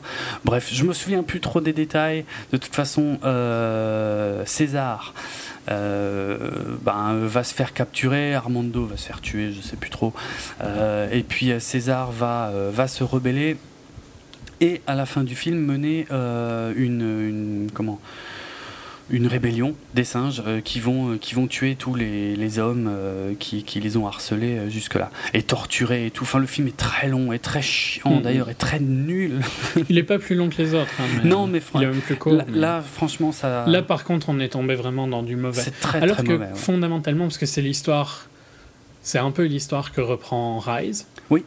Euh, ouais, ouais. En changeant euh, pas mal de points, mais globalement, tu vois, une révolte euh, des singes. Ouais, ouais, c'est ça. Donc elle peut être bien faite, parce que enfin, moi j'adore Rise. Donc. Mmh. Non, mais on la, en parlera quand on parle de Rise. La planète des singes, les origines, a, a, a beaucoup mieux exploité ce, ce concept, parce que même si on sait vers quoi ça va tendre, euh, l'essentiel c'est que, qu'on puisse éviter, si possible, de se faire chier pendant tout le film avant ouais, qu'il se ouais. soulève. Or là, c'est complètement raté, quoi. Je veux dire, euh, je, ça, fait, ça fait des années hein, que j'ai pas vu euh, la conquête de la planète des singes, mais j'ai un souvenir très vif de la dernière fois que je l'ai vu. Franchement, c'était atroce. En plus, c'est visuel. C'est très très pauvre, quoi. Je veux dire, c'est, c'est soit des pièces en intérieur, soit ces trucs bétonnés, mais il n'y a aucune profondeur dans les décors. Il y a... enfin, très peu en tout cas. C'est très très chiant, quoi. Oui. Et donc là, c'est Roddy McDowall qui ne peut plus interpréter Cornelius, mais qui interprète son fils César, qui, qui lui ressemble comme deux gouttes d'eau, puisque c'est, c'est exactement le même masque et le même jeu. Bon, sauf que Corn... quoique Cornelius était un peu plus euh, timoré comme personnage que César. Oui, César, ouais. euh, prend... Voilà, César prend plus les choses en main et notamment les flingues en main. Alors il y a une anecdote quand même euh, assez intéressante euh, par rapport à la fin du film qui a été euh, qui a été modifiée parce que tout à la fin, parce qu'il y a il y a une il y a un gouverneur euh, qui est le grand méchant du film, euh, que c'est lui qui va prendre le plus cher euh, tout à la fin. Et euh, donc justement à la fin, il est euh, dehors, par terre, au sol, entouré de, de plein de singes qui qui qui lèvent en fait leur fusil pour le massacrer, quoi, pour le pour le bastonner à mort. Et c'était et en fait ça, le film à l'origine se finissait comme ça, avec un discours de César qui en gros dit voilà, un jour un jour les hommes iront trop loin, euh, un jour euh, les singes vont se soulever et un jour je serai le leader des singes et ce jour c'est aujourd'hui. Ça, ça sonne beaucoup mieux en V O. Euh, mais euh, mais euh, bref, normalement ça se finissait là-dessus, donc sur ce speech, et puis euh, voilà, le, le gouverneur machin qui se fait battre à mort par les singes. Le problème c'est qu'après des, des projections test, euh, ils ont trouvé que c'était vraiment trop violent et trop dark, euh, et euh, ils ont demandé à, à ce que, voilà, à ce qu'il y ait une ouverture si possible, un tout petit peu plus positive, et, et j'aime beaucoup parce qu'en fait, euh, ils, n'ont, ils n'ont rien retourné, ils n'ont, ils n'ont retourné aucune scène. Euh, pour, euh, et, et pourtant ils ont rajouté des scènes en fait à la fin, c'est-à-dire qu'au moment où, euh, où les singes lèvent leurs fusils pour euh, massacrer le gouverneur, il y a euh, la, la copine de, de César qui s'appelle Lisa qui dit non, et euh, il me semble que le non il est hors champ, c'est-à-dire qu'on entend le non mais on la voit pas dire non. On la voit voilà. pas le dire. Et après, il y a un plan sur elle qui était un plan qui avait été déjà tourné, euh, voilà, qui, qui servait peut-être à autre chose. Et euh, bon, c'est tout un symbole parce que c'est la première euh, autre, que autre que César, César. à dire, euh, à dire, à dire quelque chose, tout, tout court. À parler. À parler, voilà. Et en fait, après le fait qu'elle crie non. Euh, on a un gros plan sur les yeux, mais uniquement les yeux de César, euh, qui fait un, une deuxième partie de speech en fait, qui dit mais pour l'instant euh, on va on va quand même se calmer un petit peu, on va ranger les armes parce qu'en fait on n'est pas des humains, enfin on n'est pas aussi mauvais que les humains. Euh, maintenant euh, de toute façon voilà c'est c'est nous qui avons pris le contrôle, ça c'est sûr, mais euh, on n'est pas comme vous. Euh, Et on va pas se venger. Et puis euh, aujourd'hui, nous avons vu la naissance de la planète des singes. Voilà, ça se finit comme ça. Et encore mmh. une fois, ça sonne mieux en anglais. Et, euh, et, et, et en plus, ils réutilisent le plan où on voyait les singes qui lèvent leurs fusils euh, à l'envers pour qu'ils les baissent, tout simplement. Enfin voilà, ils ont rien retourné, mais j'aime beaucoup cette anecdote parce que si tu le sais, que si tu regardes bien la scène, tu et que tu vois qu'ils tu vois qu'en fait, ouais, il y a rien. Enfin, c'est que des choses réutilisées, le gros plan sur les yeux de César, euh, euh, voilà quoi. Bon, c'est ça passe. Mm. Je crois qu'il y a des versions de D V D où on peut voir la fin originale, euh, qui est quand même beaucoup plus dark. Mais euh, bref, bon. Budget encore plus petit, succès encore plus petit, mais encore suffisant pour qu'on continue avec ces conneries. Euh, donc, en dix-neuf cent soixante-treize sort Battle for the Planet of the Apes, la bataille de la planète des singes, ce qui n'est pas une bonne traduction du titre original, mais bref, je suis tatillon. Euh... Alors, euh, bah c'est la suite directe hein, de la conquête de la planète des singes, puisque le, voilà, je sais plus, il y a quelques années qui sont passées. César, c'est toujours. C'est dit en flashback. Hein. Ouais. Ouais, c'est okay. dit en flashback. Donc techniquement, quand le film se passe, c'est beaucoup plus loin en avant, mais c'est dit en flashback. Euh, ah, d'accord. Euh, qui raconte l'histoire de César, quoi. Ah oui, après, oui, oui, c'est vrai, c'est vrai, c'est vrai. Exact. Oui, mais c'est par rapport à la fin, effectivement, euh, que c'est un flashback. Ouais. Donc César est toujours le leader des singes euh, qui vivent en paix avec les humains dans des décors qui commencent à, à des décors un peu plus primitifs qui commencent à ressembler à ceux du film de soixante-huit euh, et euh, le problème c'est qu'il est pas euh, comment dire euh, euh, il est contesté il est contesté notamment par un gorille euh, qui s'appelle Aldo ce qui est ce qu'il fait vraiment pas. euh, donc c'est toujours Roddy McDowall évidemment hein, qui interprète César. Euh, et ouais, il y a, y a, y a Aldo voilà, qui, qui, qui trouve que César est trop euh, soft avec les humains et ça le saoule et il aimerait bien lui exploser tous les humains. Euh, il est aussi question d'aller dans une cité, une cité secrète où, où, où pour voir des archives, je sais même plus pourquoi ils veulent aller voir des archives. Et puis ils vont tomber encore une fois sur des humains euh, bizarres euh, qui vivent là-bas et qui ont, je sais plus s'ils ont des pouvoirs ou s'ils ont été modifiés par je sais plus quoi. Enfin bref, à la fin, tout le monde se fout sur la gueule dans une bataille, puisque c'est la bataille de la planète des singes, c'est le titre du film, dans une scène minable, mais absolument minable, avec, avec quelques pauvres euh, comment, euh, chariotes euh, filmés dans une prairie. Enfin, ce film est une catastrophe absolue. C'est, je jure que j'exagère pas, enfin, pourtant ça va sonner un peu comme si, mais c'est la, vraiment l'un des plus mauvais films que j'ai vu de toute ma vie, quoi. C'est catastrophique, vraiment. C'est, ça n'a aucun intérêt, c'est moche, c'est mal filmé, c'est mal joué, le scénar est merdique. Enfin, c'est vraiment la bataille de la planète des singes, il était temps que ça s'arrête. Bon, il était prévu, il était vendu d'ailleurs comme étant le dernier, hein, donc ils avaient prévu que oui. ça s'arrêterait. Ils n'ont ils ont pas arrêté parce que c'était devenu de la merde, mais... Puis Arthur P. Jacobs est mort aussi en même temps. Ouais, ouais, c'était le... C'était un de ses derniers films qu'il a produit, et vu ah, okay. qu'il avait produit les autres. Oui, hein. tout à fait. Mais voilà, il était temps ouais, d'en finir. Et puis, effectivement, le, le fait que ce soit un flashback, c'est parce qu'à la fin, et c'est le seul film qui se termine sur une note positive, c'est tout à la fin, en fait, on voit celui qui racontait l'histoire, il raconte l'histoire à des petits singes, des petits enfants singes, et à, euh, à des de petits vie. enfants humains. Comme quoi, euh, finalement, euh, voilà, la, la paix de, de, de César a perduré, euh, même bien après sa mort euh, et euh, voilà ils vivent euh, mm. je crois qu'ils je crois que pour cette scène ils avaient aussi plus ou moins eu l'idée de, de refaire un, un enfant mi-humain mi-singe et pour les mêmes raisons que euh, plutôt ils, ils ont non. dit non non euh, non non voilà, non non on peut pas montrer ça, vous êtes fous quoi. Voilà, il existe une version longue du, de ce film, j'ose même pas imaginer les, toutes, les, toutes les scènes en plus qui, qui à mon avis euh, n'apportent strictement rien. Au Japon, je crois qu'il est sorti directement en version longue parce qu'ils en étaient ultra fans de la planète des singes. En tout cas, ils ont continué euh, après ça à... Euh, à utiliser hein, tout ce qui a été fait jusque-là, notamment les costumes et euh, les, les, les, les maquillages, puisque à partir de soixante-quatorze, euh, y a la Planète des singes, donc Planet of the Apes, la série télé qui a débuté aux États-Unis euh, sur C B S et qui a été diffusée l'année suivante, euh, dès l'année suivante sur Antenne deux en France. Ce qui est assez remarquable, je trouve, c'est, ouais, surtout pour à l'époque, l'époque ouais, c'est clair, dans le milieu des années soixante-dix. Euh, donc, euh, qui... Euh, qui n'a pas vraiment de lien avec l'histoire des films, mais, mais par contre euh, qui a un scénar euh, bizarrement proche, hein, puisque c'est un engin spatial euh, avec euh, trois membres d'équipage qui s'écrasent sur cette planète et puis euh, voilà, euh, qui trouvent des singes, euh, bref. Euh, le singe principal, Galen, est encore une fois interprété par Roddy McDowall, qui a vraiment fait toute sa carrière là-dessus. Mais n'empêche, si tu regardes tout ce qu'a fait Roddy McDowall, il a joué dans la race de films, mais vraiment énormément, énormément, mais... Le seul truc pour lequel il est connu finalement, c'est d'avoir interprété c'est Cornelius, puis César dans La Planète des Singes. Et puis bon, par contre, la série est beaucoup moins. Euh, elle, a, elle, a, elle a très mal marché, hein, donc elle n'a pas été au-delà des quatorze épisodes de, de, de sa première saison. Euh, même si l'année suivante, en soixante-quinze, il y a eu une seconde série aux États-Unis qui, elle, par contre, est totalement inédite euh, en français, qui s'appelle euh, Rit- série d'animation. Ouais, voilà, en d'animation, exactement. C'était un dessin animé, par contre là. Mais euh, Return to the Planet of the Apes, donc ouais, un dessin animé. Là, par contre, il n'y a plus de Roddy McDowall.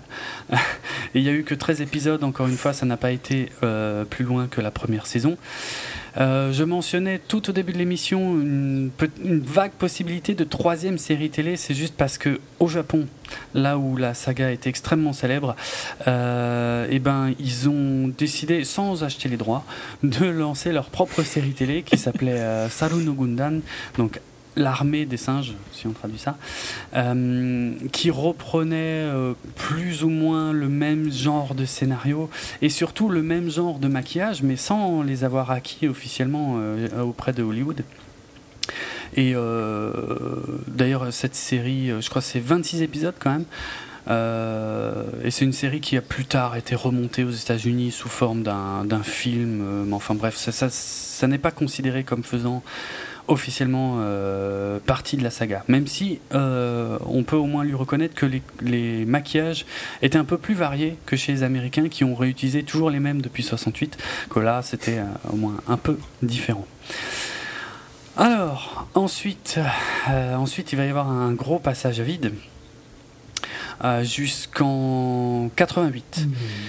En quatre-vingt-huit, où euh, c'est le président de la Fox qui, euh, qui va demander à um, Adam Rifkin, euh, qui venait de réaliser un film qui s'appelle Never on Tuesday, que, qui ne me dit rien, euh, je crois qu'il y a un titre français, mais là je ne l'ai plus sous les yeux, euh, de, de lui proposer un pitch pour relancer la planète des singes. Donc en quatre-vingt-huit, on est là. Hein. Mmh. Rifkin euh, est un gros gros fan de la planète des singes, donc euh, alors il sait pas trop euh, au début euh, s'il doit continuer euh, sur la saga qui a déjà été faite, s'il doit repartir à zéro. Bon, il commence à bosser et en fait euh, lui de toute façon euh, il promet au studio de pouvoir faire un truc à petit budget, un peu à la Aliens, je le cite parce que c'est lui, c'est lui qui l'a dit. euh, et en fait il va s'inspirer de, de, de Spartacus. Bon, pas la série bien sûr, hein, à cette époque, mais le film, euh, pour euh, ben, justement euh, voilà, faire une, euh, raconter une, une histoire d'une société euh, simiesque qui aurait évolué donc à, à, à l'ère romaine, mais l'ère romaine des singes, où un descendant du personnage de Charlton Heston, donc un descendant de Taylor, un humain, euh, qui s'appelle Duke, euh, pourrait euh, mener une, une révolte d'esclaves contre les, euh, les singes euh, romains. Ouais. En gros, c'est Gladiator. Gladiator sans les... C'est ça, c'est Gladiator. C'est, c'est, c'est ce qui a été dit par la suite. Hein. C'était, si ça avait été fait, ça aurait été Gladiator, mais sans les costumes de singes. Euh... En tout cas, au départ, euh, ce truc a, a quand même un peu euh, failli se faire. Euh, Danny Elfman, le compositeur attitré de, de Tim Burton, est, est embauché pour faire la musique de film.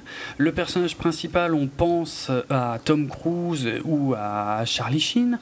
Euh, par contre, je me souviens plus. Bah oui, c'était Rifkin euh, qui devait qui devait réaliser. Euh, le problème, euh, c'est que la, à la tête de la Fox, en fait, il y a un changement.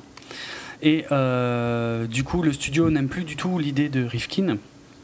Mais, bon, il lui demande de réécrire, réécrire, réécrire, mais euh, voilà, au final, ça commence à tomber à l'eau. Et euh, le projet est quasiment abandonné. C'est Peter Jackson, donc fin des années quatre-vingts, et sa femme, euh, Fran Walsh, qui, eux, récupèrent plus ou moins le, le projet.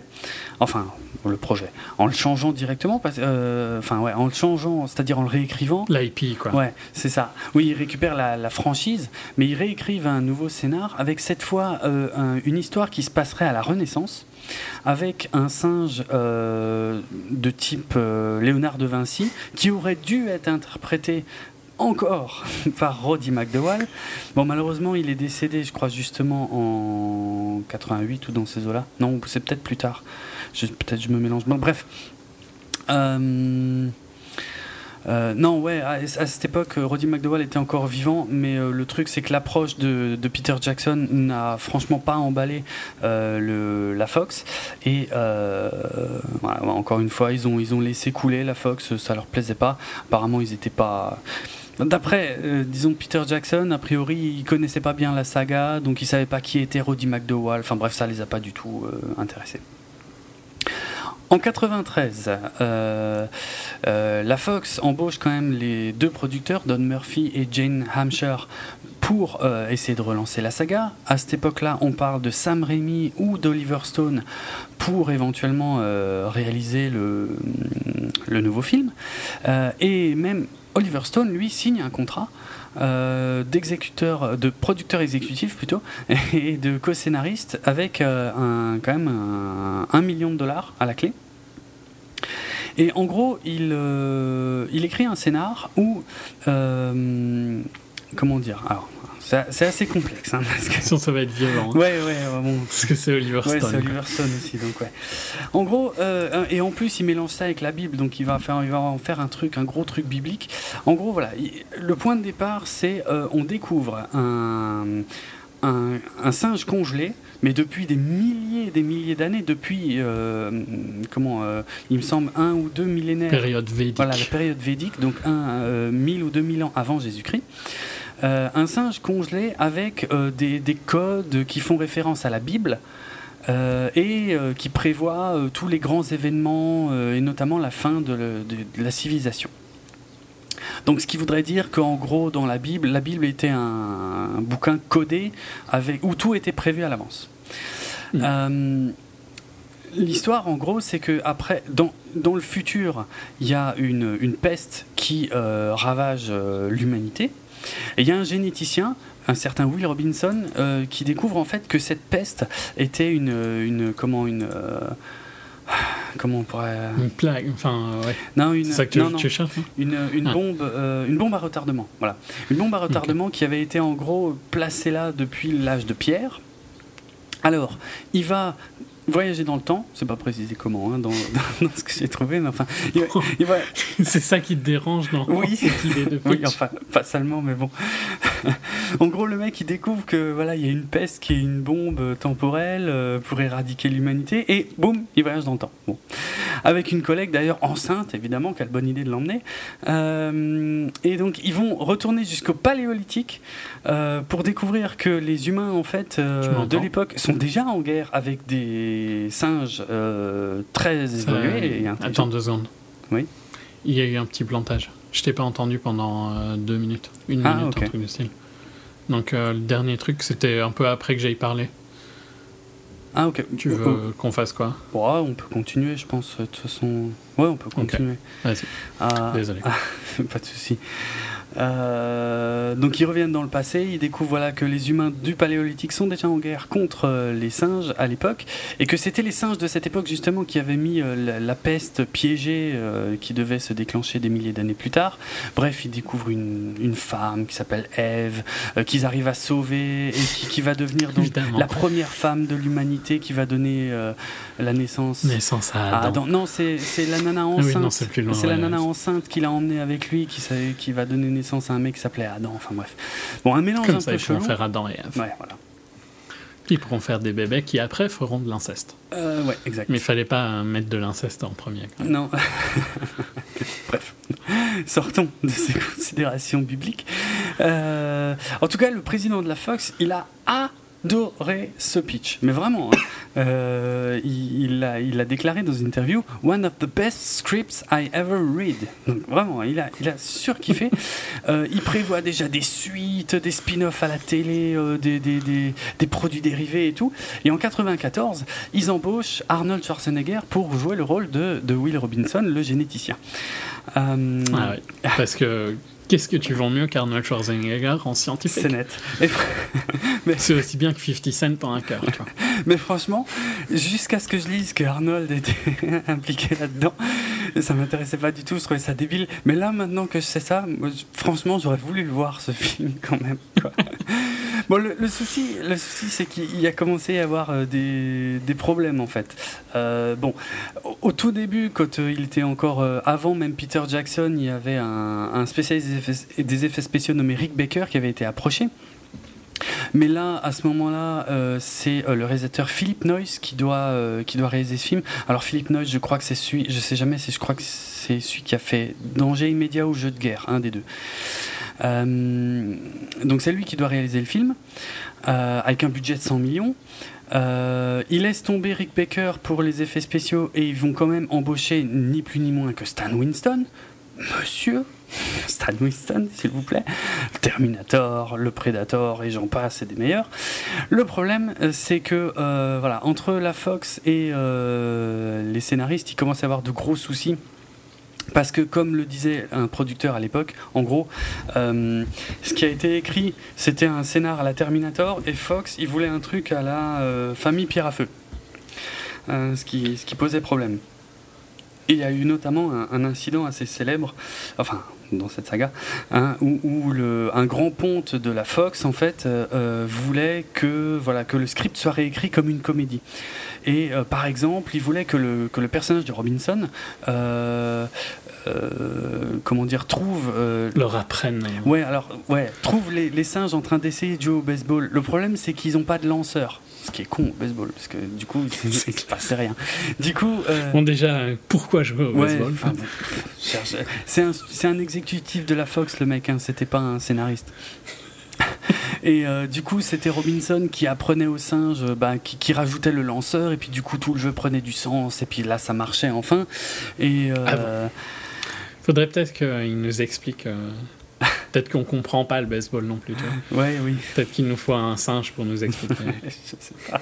En tout cas, il y tenait à fond à son idée de baseball, à tel point qu'il a demandé des réécritures du scénar euh, que comment euh, euh, le mec. Le scénariste a refusé. Euh, voilà, en gros, le mec a jamais inclus cette, cette scène de baseball euh, dans son scénar et euh, bah, le mec s'est fait virer à cause de ça. Et euh, Philippe Noyce, le réal, lui s'est barré pour aller réaliser Le Saint en quatre-vingt-quinze. à, Quel bon choix. C'est net. Adaptation de la série du même nom qui a eu le succès qu'on lui connaît. Euh, c'est net. C'est, c'est, je l'ai vu au ciné ce truc, Le Saint. Ouais, pareil. Je te dis pas, ça, ça fait partie de ces films où t'es, t'es à l'époque, tu vois, où maintenant, quand un film me plaît pas, ouais. J'en vois tellement que tu vois, ça me fait pas un effet. Il euh... y a des films qui m'énervent vraiment, genre l'année dernière The Counselor m'avait vraiment énervé, ouais. Mais là ça faisait chier quoi, ouais, parce que clair. Tu te dis putain, je suis allé voir ça quoi. C'est clair.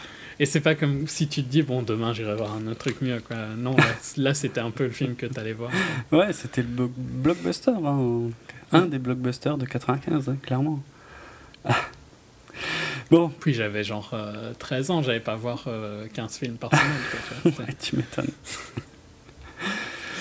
Soit bon. Rien à voir avec. L'exécutif de la Fox est viré euh, quelques années plus tard euh, suite à un accident de voiture où il a tué euh, un collègue, enfin bref, il a fait de la prison.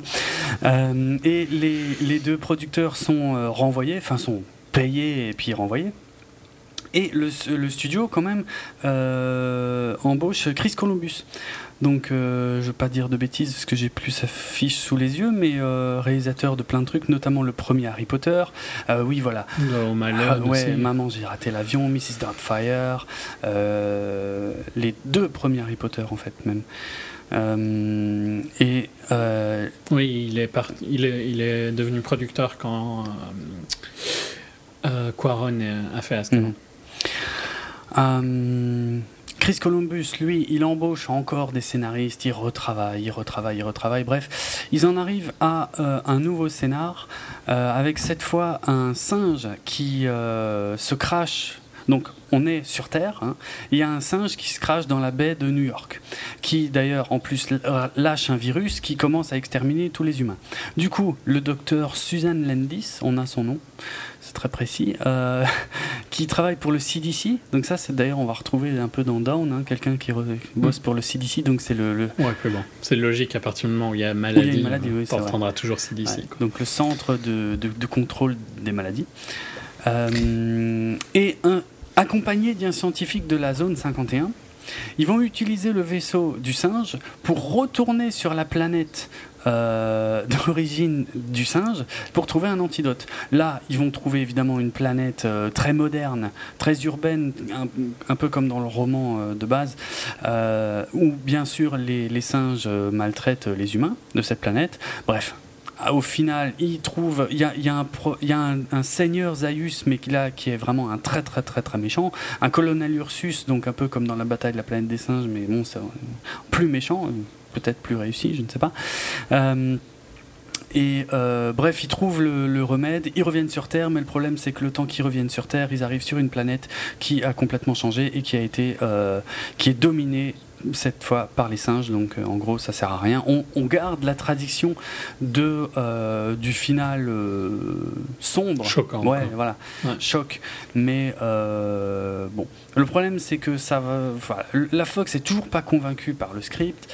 Euh, Arnold Schwarzenegger euh, est plus ou moins encore lié au truc, mais le problème c'est que Columbus euh, va euh, va aussi quitter le projet en quatre-vingt-quinze, fin quatre-vingt-quinze, pour réaliser euh, comment ça s'appelle ce film en français, La course aux jouets avec Arnold Schwarzenegger. Et ça c'est un vrai chef-d'œuvre, hein, La course aux jouets. Je crois que c'est, c'est ce film est le symbole de, de, de quand Schwarzenegger a allé trop loin, mais c'est encore assez drôle à regarder. C'est marrant, franchement. Enfin ouais, moi j'ai un bon souvenir. Ah ouais, non mais il est génial, hein, il, est, il est fun. Mais euh, et d'ailleurs le, le gamin, pour ceux qui ne l'auraient jamais revu depuis, le gamin, donc le fils de Schwarzenegger dans le film. C'est euh, le gosse qui sera plus tard embauché par George Lucas pour euh, faire Anakin Skywalker dans l'épisode un de Star Wars. Et je crois qu'il euh, a quasiment rien fait, euh, il a plus jamais rien fait en dehors de ces deux films. Ben, dis donc. Mais il l'a très mal vécu, enfin bref, j'avais vu, lu des articles après, tout le monde foutait de sa gueule à cause de Star Wars, et puis ça l'a dégoûté, il a plus voulu faire de cinéma. tout cas, je le trouve meilleur, ce gosse, dans la course aux jouets que dans l'épisode un. C'est un autre sujet. Euh, la Fox euh, offre euh, la place de réalisateur à Roland Emmerich, qui euh, aurait pu sûrement faire exploser plein de trucs. Il euh, y a aussi James Cameron qui est approché pendant le tournage de Titanic euh, avec, et lui on lui donne carrément l'opportunité d'être aussi producteur et d'être scénariste du truc.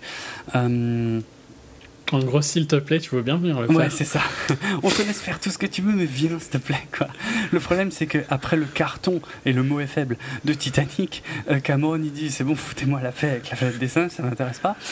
Euh... Les, comment, les, les nouveaux euh, producteurs euh, rencontrent Peter Jackson, euh, découvrent que Peter Jackson était un peu euh, attaché à ce truc avec son, son idée de renaissance, euh, mais euh, il l'approche à nouveau, mais Jackson il dit non, maintenant c'est bon, euh, euh, parce que là en gros s'il avait fait le film à ce moment-là, Jackson, Peter Jackson, c'était avec Schwarzenegger dans le rôle principal et James Cameron comme producteur, et il s'est dit ouh, ça fait peut-être beaucoup, je sens qu'ils vont m'emmerder, ils vont pas me laisser faire le film que je veux. Donc euh, il dit non merci, c'est cool. euh, Schwarzenegger se barre enfin enfin je sais pas pourquoi je dis enfin mais il se barre officiellement pour aller faire l'effaceur. Bon, encore un oh, non enfin bref des choix de fou. Tu me diras il a peut-être bien fait. Ah, après l'effaceur c'était pas le pire, mais c'était le début de la fin quand même, hein, pour Schwarty. Ouais, ouais, ouais. Euh, on propose le film à Michael Bay, qui a dit non sûrement parce qu'il n'y avait pas assez de bagnoles et de gonzesses à moitié à poil, euh, et très jeune, euh, donc euh, ça... c'était un jeune Michael Bay. Ouais non même. C'est vrai, on est en quatre-vingts quoi, quatre-vingt-quinze quatre-vingt-seize, je crois que Bad Boys est sorti en quatre-vingt-seize, donc ouais il aurait pas, c'était genre euh, à mon avis c'était un peu entre, euh, entre The Rock et Armageddon quoi, donc c'était ouais. Pas le même Michael Bay que euh, non, c'est de vrai, maintenant c'est vrai. Un Michael Bay quand même, tu vois une évolution dans ses films. Oh, tu ouais, vois. Tout à fait. Après, on en a parlé dans Transformers. Mm-hmm. Euh, Peter Jackson est encore une fois approché et encore une fois, il euh, préfère refuser parce qu'il flippe un petit peu euh, à cause du Seigneur des Anneaux. Il préfère se concentrer sur le Seigneur des Anneaux. Et en plus, en quatre-vingt-dix-huit, c'est là que Roddy McDowall euh, décède. Euh, donc euh, ça lui coupe vraiment l'envie parce que lui, il lui avait euh, euh, préparé un rôle. Ouais. Puis bon, voilà, c'est, c'est bien le style de Jackson, mm-hmm. de respecter un acteur historique d'une franchise, même si... Ouais, c'est vrai. Je sais pas s'il y avait besoin, tu vois, que ce mec-là retourne dans une franchise. Non, mais ça aide... Bon, aux États-Unis pas chez nous, hein, mais aux États-Unis ça aide mm. à vendre le film, tu vois, si ça avait été fait. Mais bon, c'est... Je sais pas si à cette époque-là ça aidait encore, tu vois, c'était quand même un mec qui... Euh, le succès datait de trente ans avant, quoi, ouais, à ce moment-là. Vrai, enfin, ça, c'est pas important. En tout cas, ça m'étonne pas de Jackson. Mmh. En tout cas, tout ça ne se fait pas. euh, clairement pas. Euh, et il faudra attendre euh, quatre-vingt-dix-neuf euh, pour que euh, un certain William Broyles junior Euh, bon, on lui, on lui propose encore une fois de, de, de, de, d'écrire un script. D'abord il refuse, et puis ensuite quand il se rend compte qu'il peut faire absolument ce qu'il veut, euh, il finit par accepter. Et là la Fox commence franchement à être emballée. Il prévoit une date, une, une date de sortie pour deux mille un, et euh, contrairement à ce qu'on pourrait penser, c'est Tim Burton qui, euh, qui est tombé sur ce script et qui a été intéressé et qui s'est dit ça j'ai envie de faire, tiens. Tu vois, c'est pas, euh, on, on a beaucoup dit que c'était un film de commande. Alors, en quelque sorte, oui, c'est un film de commande pour Tim Burton, mais c'est quand même lui qui a voulu le faire. Euh, il voulait pas, dans ses propres mots, il voulait pas refaire de remake ou de suite ou de quoi que ce soit. Bon, alors que techniquement, c'est un peu un remake quand même. Mais euh, voilà, il avait envie de, de voilà, il avait envie de, d'aller dans cet univers, et, euh, et il a été embauché officiellement donc en deux mille. Euh, avec euh, d'ailleurs euh, Richard Zanuck en tant que producteur, ce qui est marrant parce que lui il était justement vice-président, c'était le fameux vice-président de la Fox, ouais, c'était celui en, en soixante-huit avec sa petite copine euh, de l'époque, c'est, et c'est euh, un producteur ultra important, oui. Qui a lancé la carrière de Spielberg, de Tim Burton, bien sûr, bien sûr. C'est, pas, c'est pas n'importe qui quoi, mmh. Même s'il faisait engager sa copine. Ouais. Et euh, donc euh, comme Alors pour le casting, on a un jeune Mark Wahlberg euh, qui d'ailleurs euh, a du coup refusé un rôle dans Ocean's Eleven pour jouer le rôle principal là dans, dans La Planète des singes. Euh, donc le rôle qu'il devait avoir dans Ocean's Eleven a été repris par Matt Damon. On a Tim Roth qui joue le rôle du grand méchant, le général Thade, euh, qui du coup a refusé le rôle euh, de Severus Snape, euh, Rogue si je me gourre pas en français, euh, dans euh, la saga Harry Potter. Euh, donc c'est pas rien comme choix de carrière, surtout des bons choix hein, pour beaucoup de gens là. Le pauvre. Helena Bonham Carter euh, qui était, ben, qui est devenue à partir de ce film, la, la femme de, de Tim Burton, dans le rôle de Harry, euh, la, la chimpanzée euh, qui, va, euh, qui va aider euh, les humains. Et euh, bon, Michael Clark Duncan, Paul Giamatti, Estella Warren, c'est vrai, la bombasse, la nouvelle Nova, on va dire. Euh, c'était quoi ? C'était une, je crois que c'était une mannequin. Bon, de toute façon, ça se voit hein, que c'est une grande actrice. Euh, Comment t'es méchant ? Oh, tu, tu, tu l'as vu ce film récemment? Bon, en même temps il faut pas.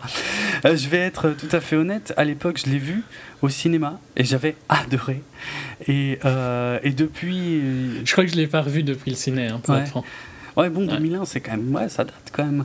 Ça va euh... treize ans quoi. Et surtout que voilà j'ai pas, pff, je crois que ça, ça m'avait pas déplu dans le sens tu vois, j'étais quand même encore jeune quoi, j'avais dix-sept, ouais, dix-sept ans. Ouais. Euh, en fonction de quand il est sorti exactement, je me rappelle deux mille un. Plus, dix-sept dix-huit ans quoi. Et... ouais, mais je veux dire le moins. Ah, oui, oui. Mais euh, et bah t'as pas le même avis que tu l'as quand tu quand tu deviens quand tu grandis, quand ta culture ciné s'approfondit non, aussi. Bien sûr, ouais. Donc mmh. euh, voilà, ça m'avait. J'ai pas un bon souvenir du film, mais j'ai pas un mauvais souvenir. Genre c'est atroce, plus jamais je veux voir ça. Tu vois, c'est juste que j'ai jamais été retenté de le revoir. Ouais, quoi. Ouais. Ben je, voilà, moi ça fait des années que que je me demande pourquoi tout le monde dit que c'est une grosse merde. Donc je l'ai revu là tout récemment pour la toute première fois depuis deux mille un. Et c'est vrai que c'est une grosse merde. euh, c'est, c'est vrai, c'est un ouais, c'est un blockbuster, ouais, c'est un blockbuster con quoi.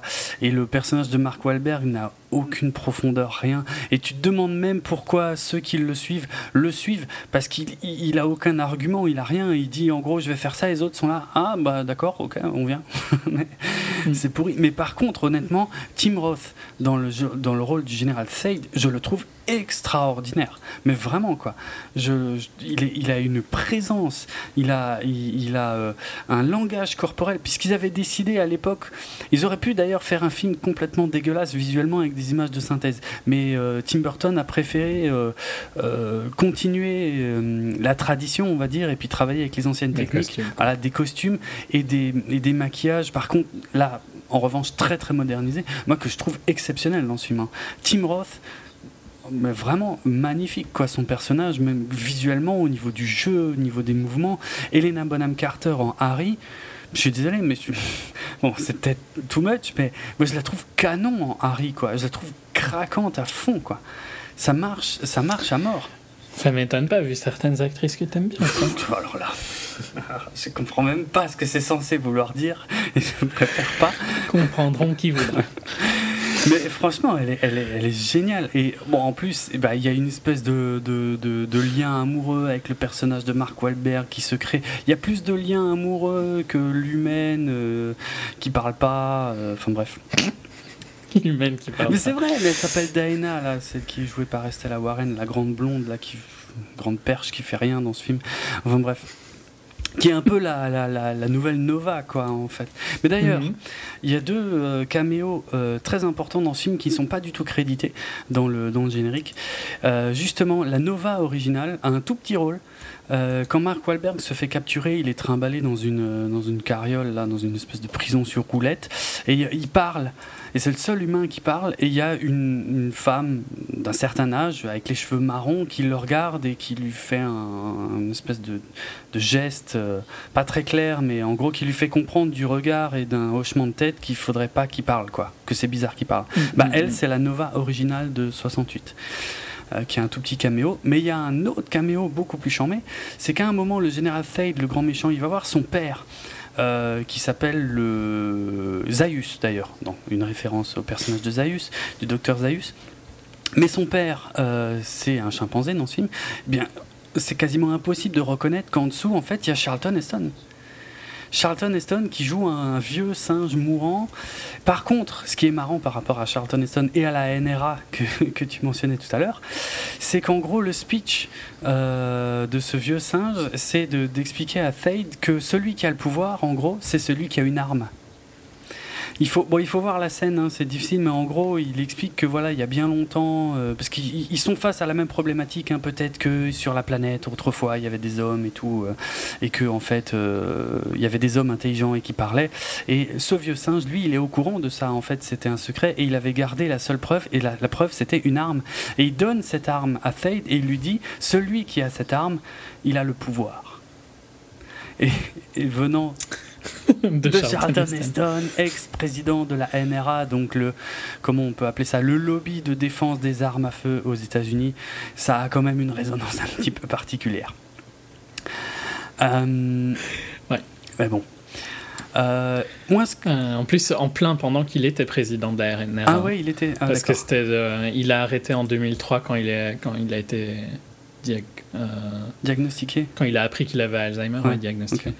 Euh, mais ouais, c'était de quatre-vingt-dix-huit à deux mille trois qu'il était président. Ok. Donc en deux mille un, en plein pendant. Mmh, effectivement.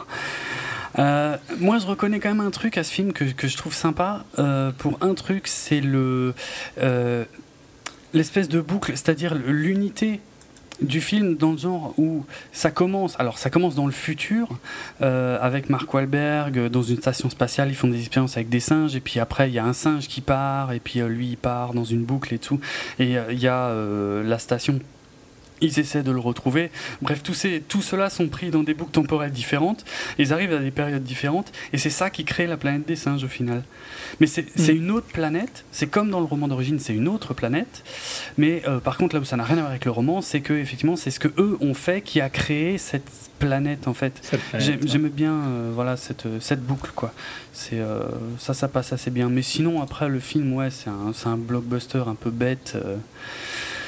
Bah, t'es méchant quoi, euh, qui, qui n'a strictement rien à voir avec, to- avec euh, du Tim Burton qui a été beaucoup beaucoup critiqué à cette époque euh, à ce sujet. Mm. Bon. Euh... Oui, tu sens pas du tout que c'est de lui. Non, c'est clair.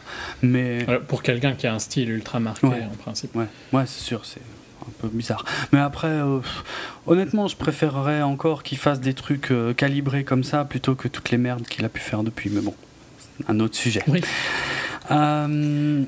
Il y a quand même un mot. Très... Mais bon, hein, l'époque, l'époque, ce, le Tim Burton de cette époque-là, c'est pas le Tim Burton qui fait de la merde, quoi. Non, c'était la première fois qu'il faisait un truc un peu de travers et que c'était très surprenant. Parce que c'était, euh, c'est, il avait fait... c'est juste après Sleepy Hollow, il me semble. Je suis quasiment ouais. sûr. Mais donc, enfin, t'es quand même toujours dans, ouais, on... dans sa bonne phase bah, quoi, ça, de, hein. des années quatre-vingt-dix. C'est quoi. Ça. Mais j'aime, même si j'aime bien hein, le film qu'il a fait après, c'est un de mes favoris de Tim Burton. Euh, un Big Fish. Fish. Ouais. Ça fait longtemps que j'ai pas c'est, vu. D'ailleurs, c'est le dernier, je trouve vraiment bien de. Euh, bah, il me semble aussi, ouais. Bon, mais même en fait, j'avais avoué hein, dans un épisode que j'en ai quasiment vu aucun qu'il a fait après. En fait, je dis ça, mais voilà. À part le tout dernier euh, Dark Shadows qui était très très mauvais, tous les autres entre Big Fish et Dark Shadows, je les ai pas vus. Mais... T'as pas vu euh, Charlie ? Non. Je me rappelais pas que t'avais pas vu Charlie. Euh, un mot quand même sur la fin de cette Planète des singes version Tim Burton, puisqu'à la fin. Le personnage de Mark Wahlberg euh, se tire. Euh, d'ailleurs, il choisit de se tirer et de laisser les singes euh, comme ils sont. De toute façon, ils vont faire la paix avec les humains. Enfin bref, c'est très con. euh, voilà, il se tire pour retourner sur Terre. Et euh, il, il rentre à Washington. Il se pose euh, au Capitole, si je dis pas de bêtises. Si c'est là, bien là qu'est censée être la statue de Lincoln. Et il découvre que euh, c'est pas une statue géante de Lincoln, mais d'un singe. Bon, qui ressemble beaucoup à Lincoln, et il euh, y a des voitures de police qui arrivent et tout, et il y a des singes qui en sortent. Fin très très bizarre, qui n'a pas beaucoup de sens, euh, si ce n'est que elle respecte en fait le roman d'origine, et c'est, c'est le seul film dont la fin respecte, parce que j'avais dit qu'il y avait deux twists à la fin du bouquin, un sur lequel je reviendrai, c'est ce que je suis en train de faire, le deuxième que je ne révélerai mmh. toujours pas, pour vous inciter, si possible, à lire le bouquin. Euh, mais ouais, ouais, parce qu'à la fin du, du, du bouquin, en fait, ça se finit exactement comme ça, le... Euh, comment... Euh, ah, je sais plus, Ulysse, je sais plus son nom de famille dans le bouquin, euh, arrive à repartir et euh, il vole au-dessus de Paris, donc il est content de retrouver la Terre, il voit Paris, il reconnaît Paris, il se pose à Orly et euh, choc. Euh, quand euh, des voitures, euh, je crois que c'est aussi des voitures de police, euh, arrivent euh, près de lui, euh, parce que bon, il n'est pas passé inaperçu, et ben c'est des singes qui sortent des voitures. Voilà. Euh, parce qu'il ne faut pas oublier vraiment que dans le bouquin, la planète des singes et la planète Terre, c'est pas du tout les c'est mêmes. Deux planètes. Ah, ouais. Ouais. Et c'est, c'était un peu le cas aussi là dans, dans la version de Tim Burton, quoi. Euh, le problème, c'est que ça n'avait pas beaucoup de sens. Et alors, il était censé y avoir une explication dans la suite, puisqu'il était prévu une suite. Euh, le problème, c'est que euh, Tim Burton, je ne sais pas trop ce qui l'a dérangé, si c'est les critiques, c'est peut-être bien les critiques, hein, parce qu'il a pris vraiment cher. Euh, en gros, euh, quand on lui a demandé euh, où en était euh, la suite et ce qu'il comptait faire, euh, il a répondu un truc dans le genre « je préférais me jeter par la fenêtre euh... ». Euh, le casting lui était encore plus ou moins attaché, hein, pour reprendre euh, les, les, les différents rôles et tout, mais euh, voilà, finalement euh, le, la Fox euh, n'avait pas envie de, de continuer euh, de continuer la saga et, et ils ont préféré voilà, tout, tout arrêter là, euh, certainement à cause de la mauvaise réputation du film. Bon, il n'a pas si bien marché que ça, hein, c'était un, un budget de cent millions de dollars, il n'a rapporté que trois cent soixante-deux millions. Je pense qu'ils attendaient mieux pour ouais. deux mille un, quoi. Euh, et puis, comme dit, mais c'est pas atroce. Non, quoi. c'est, c'est pas, pas un, un échec. C'est pas un échec, mais euh, voilà, il a pris cher quand même au niveau des critiques. Du coup, on en arrive. Enfin, je sais pas depuis combien de temps on enregistre, mais ça commence à faire un moment. La vache. Euh, on en arrive enfin au reboot. Alors, euh, on commence en deux mille six où euh, le, le scénariste-producteur Rick Jaffa, en fait, est en train de chercher des, des idées de script. Et euh, après avoir lu euh, des articles sur le, le, le sujet, en fait, enfin, il y a un article sur euh, des chimpanzés. Euh, comment? adoptés, enfin pas adoptés, comme animaux de compagnie, mais euh, qui, euh, voilà, qui ont du mal à s'adapter, euh, qui ont du mal à s'adapter à l'environnement humain et, euh, et qui en sont affectés en fait au niveau euh, sentimental. Et là, il se dit putain, ça ferait un bon point de départ pour euh, la planète des singes, ça. Et donc c'est lui avec sa femme Amanda Silver. Euh, qui euh, commence à écrire un traitement euh, voilà, un peu plus détaillé et de commencer à développer le, le personnage de César. Ils vont voir la Fox, ils leur proposent ça à la Fox et la Fox, ils achètent. Ils disent putain, ouais, c'est ouais, bien vu.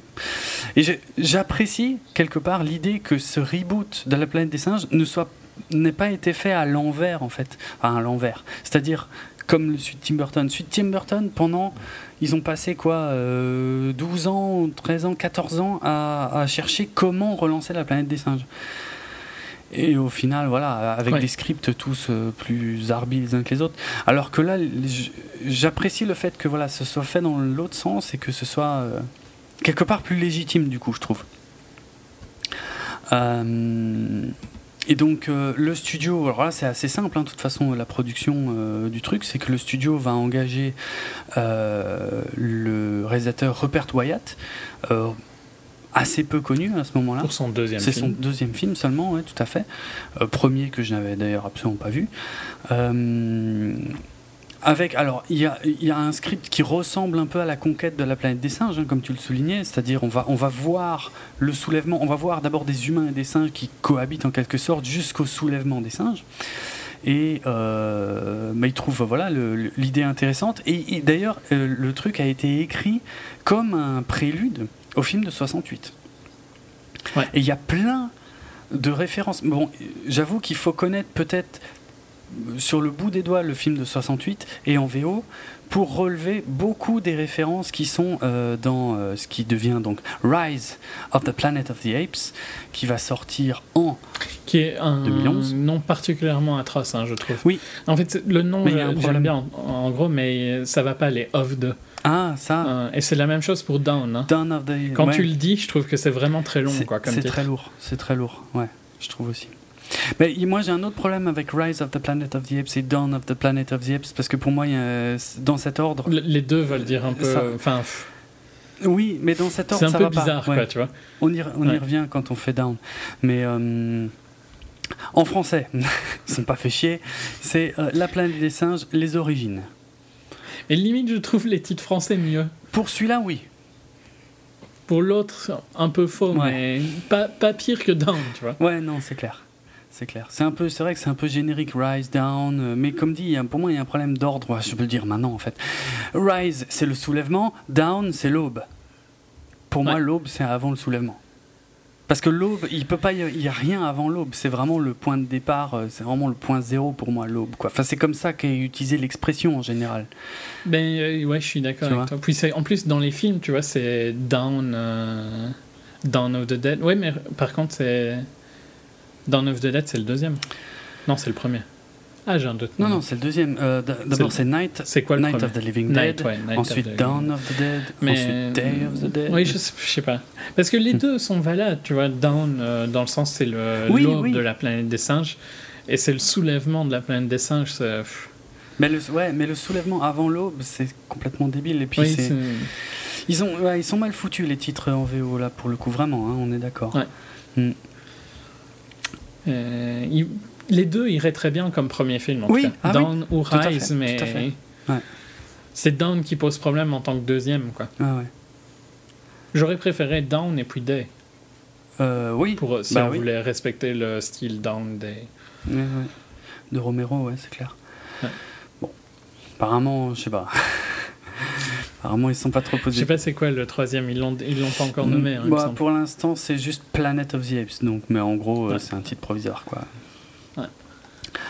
Alors au niveau du casting, on retrouve le pimpant et sympathique James Franco dans le rôle du professeur du docteur William Rodman. Euh, c'est lui qui travaille donc sur un, un virus euh, contre euh, non pas un virus un, oui si c'est un virus ah, non. si si si si c'est ouais. un virus euh, ouais je sais mais ça fait bizarre de dire virus oui, pour une cure quoi. Oui c'est c'est plus un vaccin mais en fait dans ouais. le film c'est ils expliquent que c'est pourtant c'est un virus. Un virus, mais ouais, à être utilisé comme vaccin pour éradiquer la maladie d'Alzheimer. Ce que je trouve, effectivement, tu le soulignais aussi, hein, très très bien d'avoir remis complètement le truc un peu dans le contexte. La maladie d'Alzheimer, le côté viral, euh, voilà, c'est quand même plus actuel que les problématiques nucléaires de... qui n'ont ouais. pas disparu, mais. Oui, mais, mais c'est c'est... Pas, elles ne font pas peur. Voilà, quoi. C'est clair.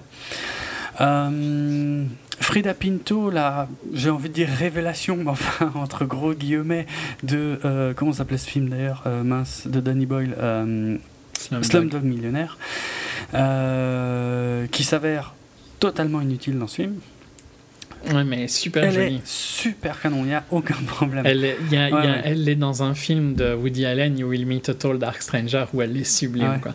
Elle qui est sortie genre. Euh, enfin, un ou deux ans après euh, Slumdog, je dirais. Et euh, depuis Rise, je crois que je l'ai rien vu. Je l'ai Il pas me vu semble non. pas non plus. Parce que depuis Rise, tout le monde a vu qu'elle jouait mal, hein, franchement. Mais dans You Will Meet a Tall Dark Stranger, elle était sympa. Hein. Okay. Donc euh, je sais pas si c'est peut-être le rôle qui est pourri dans Rise. Bah oui, parce que c'est il y a de grandes chances aussi, parce que c'est vrai que fran- elle sert à rien. Franchement, elle sert vraiment, ouais, ouais. vraiment. Alors à rien. que là, bon, c'est euh, dans un script de Woody Allen. Euh, Évidemment, forcément, ça, ça, elle, elle est un peu en sex symbole, mais mmh, voilà, mmh. ça c'est le fait de jouer dans un film de Woody Allen en étant une jolie fille. Ouais. Tu t'y attends un petit peu. Ouais. Euh, bon, on va pas faire tout le casting, mais il y avait Brian Cox qui, qui était responsable d'une. Euh, je, ouais. Je sais pas. Ouais, ouais, enfin, on, bref, de toute façon, il y a John Lithgow comme le père de, de James Franco. De, de James Franco. Voilà. Et puis, euh, bon, Andy Serkis qui joue. Voilà, surtout. Ouais, c'était, c'était un peu. Euh, alors, pas du tout les débuts d'Andy Serkis, de loin pas, mais euh, euh, je pense qu'il a été surtout embauché là pour son travail, suite à son travail sur. Euh, j'ai envie de dire Godzilla, Godzilla, mais c'est évidemment King Kong. Euh, non, ouais, King Kong, moi je dirais plutôt, tu vois. Hein que Gollum. Ouais, moi j'aurais dit Gollum. Ouais. Je trouve qu'il est plus impressionnant dans... Enfin, de toute façon, il est sans... Il, il... Ah, il symbolise la motion capture, quoi, hein, des Serkis. Oui, maintenant, oui. Mm. Mais tu vois... Bah, de... Depuis Gollum, quoi, pour moi. Ah, depuis Gollum, carrément, ouais, ok. Oui, d'accord, ouais, ouais, ouais. Alors si tu remontes aussi loin, ouais. Ouais, ouais, je suis d'accord. Je suis d'accord. C'était le premier personnage où tu sentais vraiment... Euh... qu'il y avait quelque chose derrière, quoi. Ouais, c'est vrai. Le premier personnage en C G I où tu sentais qu'il y avait quelque chose ouais, derrière, avait... où c'était pas juste... Euh, juste du C G I, quoi. Tu sentais qu'il y avait un acteur qui jouait. C'est un peu diminuer le, l'impact qu'a eu, et évidemment maintenant son nom m'échappe, enfin le mec qui a interprété Jar Jar. Euh... non mais parce que non mais c'est, je sais ça a l'air con et je dis même pas ça pour troller, mais euh, parce que voilà, il a prêté ses mouvements, sa voix, enfin ouais, c'était quand même un... ouais, mais pour un personnage que tout le monde déteste, c'est vrai, bah oui c'est ça, il y a, y a pas une personne qui euh, apprécie je Jar Jar Ahmed, à part euh, George Lucas. Ahmed Best, c'est possible, je l'ai pas sous les yeux, je crois que c'était ça le mec qui jouait Jar Jar, Ahmed Best, j'ai quand même un gros doute, enfin bref un truc ouais. dans le genre ouais. euh, Mais bon, il était impressionnant dans King Kong aussi, hein, mais tu vois, je, trouve, je le trouve plus impressionnant en tant que Gollum qu'en tant que King Kong. Ouais. Du fait qu'il y a plus une relation où euh, c'est plus à taille humaine, quoi, Gollum. Et César aussi, même s'il est un peu, euh, pas plus grand, mais un peu plus large qu'un humain, mm. c'est quand même plus proche d'un physique humain que King Kong, qui est beaucoup plus grand. Même si tu voyais bien des mouvements très naturels, ouais. hein, mais... Euh... Oui, non, non, mais t'as pas... Enfin, ça, t'as pas tort. Euh... Donc Andy Serkis qui interprète le rôle de César. Euh, donc on reprend le nom César, hein, mythique de la, de la saga, euh, comme celui qui est le premier. On l'a déjà dit tout à l'heure. En plus, là, ils ont carrément mmh. repris le fait que le premier mot qu'ils prononcent, c'est non. Moi, c'est le truc qui m'a mis sur le cul hein, quand j'ai vu le film au ciné. Vraiment, ça, j'ai... Peut-être le truc que j'ai préféré dans ce film, c'est le fait que César dise non, quoi. C'est... Bon, je trouve ça génial. Euh, on avait, euh, effectivement, pour continuer juste, parce que c'est les mêmes dans Dawn of the Planet of the Apes, euh, dans le rôle de l'orang-outan Maurice, qui s'appelle Maurice, d'ailleurs, euh, en hommage à... Il va falloir que j'aille retrouve vite son nom. Euh, Maurice, Maurice Evans, Evans, voilà. Celui qui jouait euh, Docteur Zaius. Le Docteur Zaius original en soixante-huit. Euh, c'est Karine Konoval, donc une femme qui interprète euh, Maurice dans les deux films, hein, dans Rise et dans Down. Et euh, Terry Notary dans le rôle de Rocket. Donc Rocket, c'est euh, le, le singe dominant euh, de comment bah, là où atterrit César en fait. Le je sais pas, c'est pas un zoo, je sais pas comment dire. Pas un zoo, non. C'est Je sais même pas s'il y a un terme vraiment, un refuge ouais, peut-être. On va dire un refuge, ouais, c'est ça. Euh, qui va être un, un tournant du film, hein, puisque Rocket, c'est, c'est le dominant du refuge, et jusqu'à ce que César, euh, euh, via toutes sortes de techniques, euh, s'affirme, finisse comme, par s'affirmer comme le chef, notamment en devenant pote avec le gorille, ce qui était une très bonne idée. Il y a, non mais par exemple, parmi les, les très très très nombreux, et ça c'est aussi une des raisons pour lesquelles j'aime bien, j'aime vraiment bien ce Rise of the Planet of the Apes, c'est qu'il y a, il y a un nombre de références impressionnant au film de soixante-huit. Et par exemple, quand euh, César est en prison, c'est un peu similaire à Taylor quand il est emprisonné aussi, euh, qu'il n'arrive pas à se faire comprendre, qu'il ne comprend pas ce qui lui arrive euh, dans le film d'origine, quoi. Mais après il y en a plein, il y a César qui joue avec une petite statue de la liberté, il y a euh, comment il s'appelle ce con euh, Drago Malfoy, enfin, Malf- c'est le même acteur que Malfoy hein.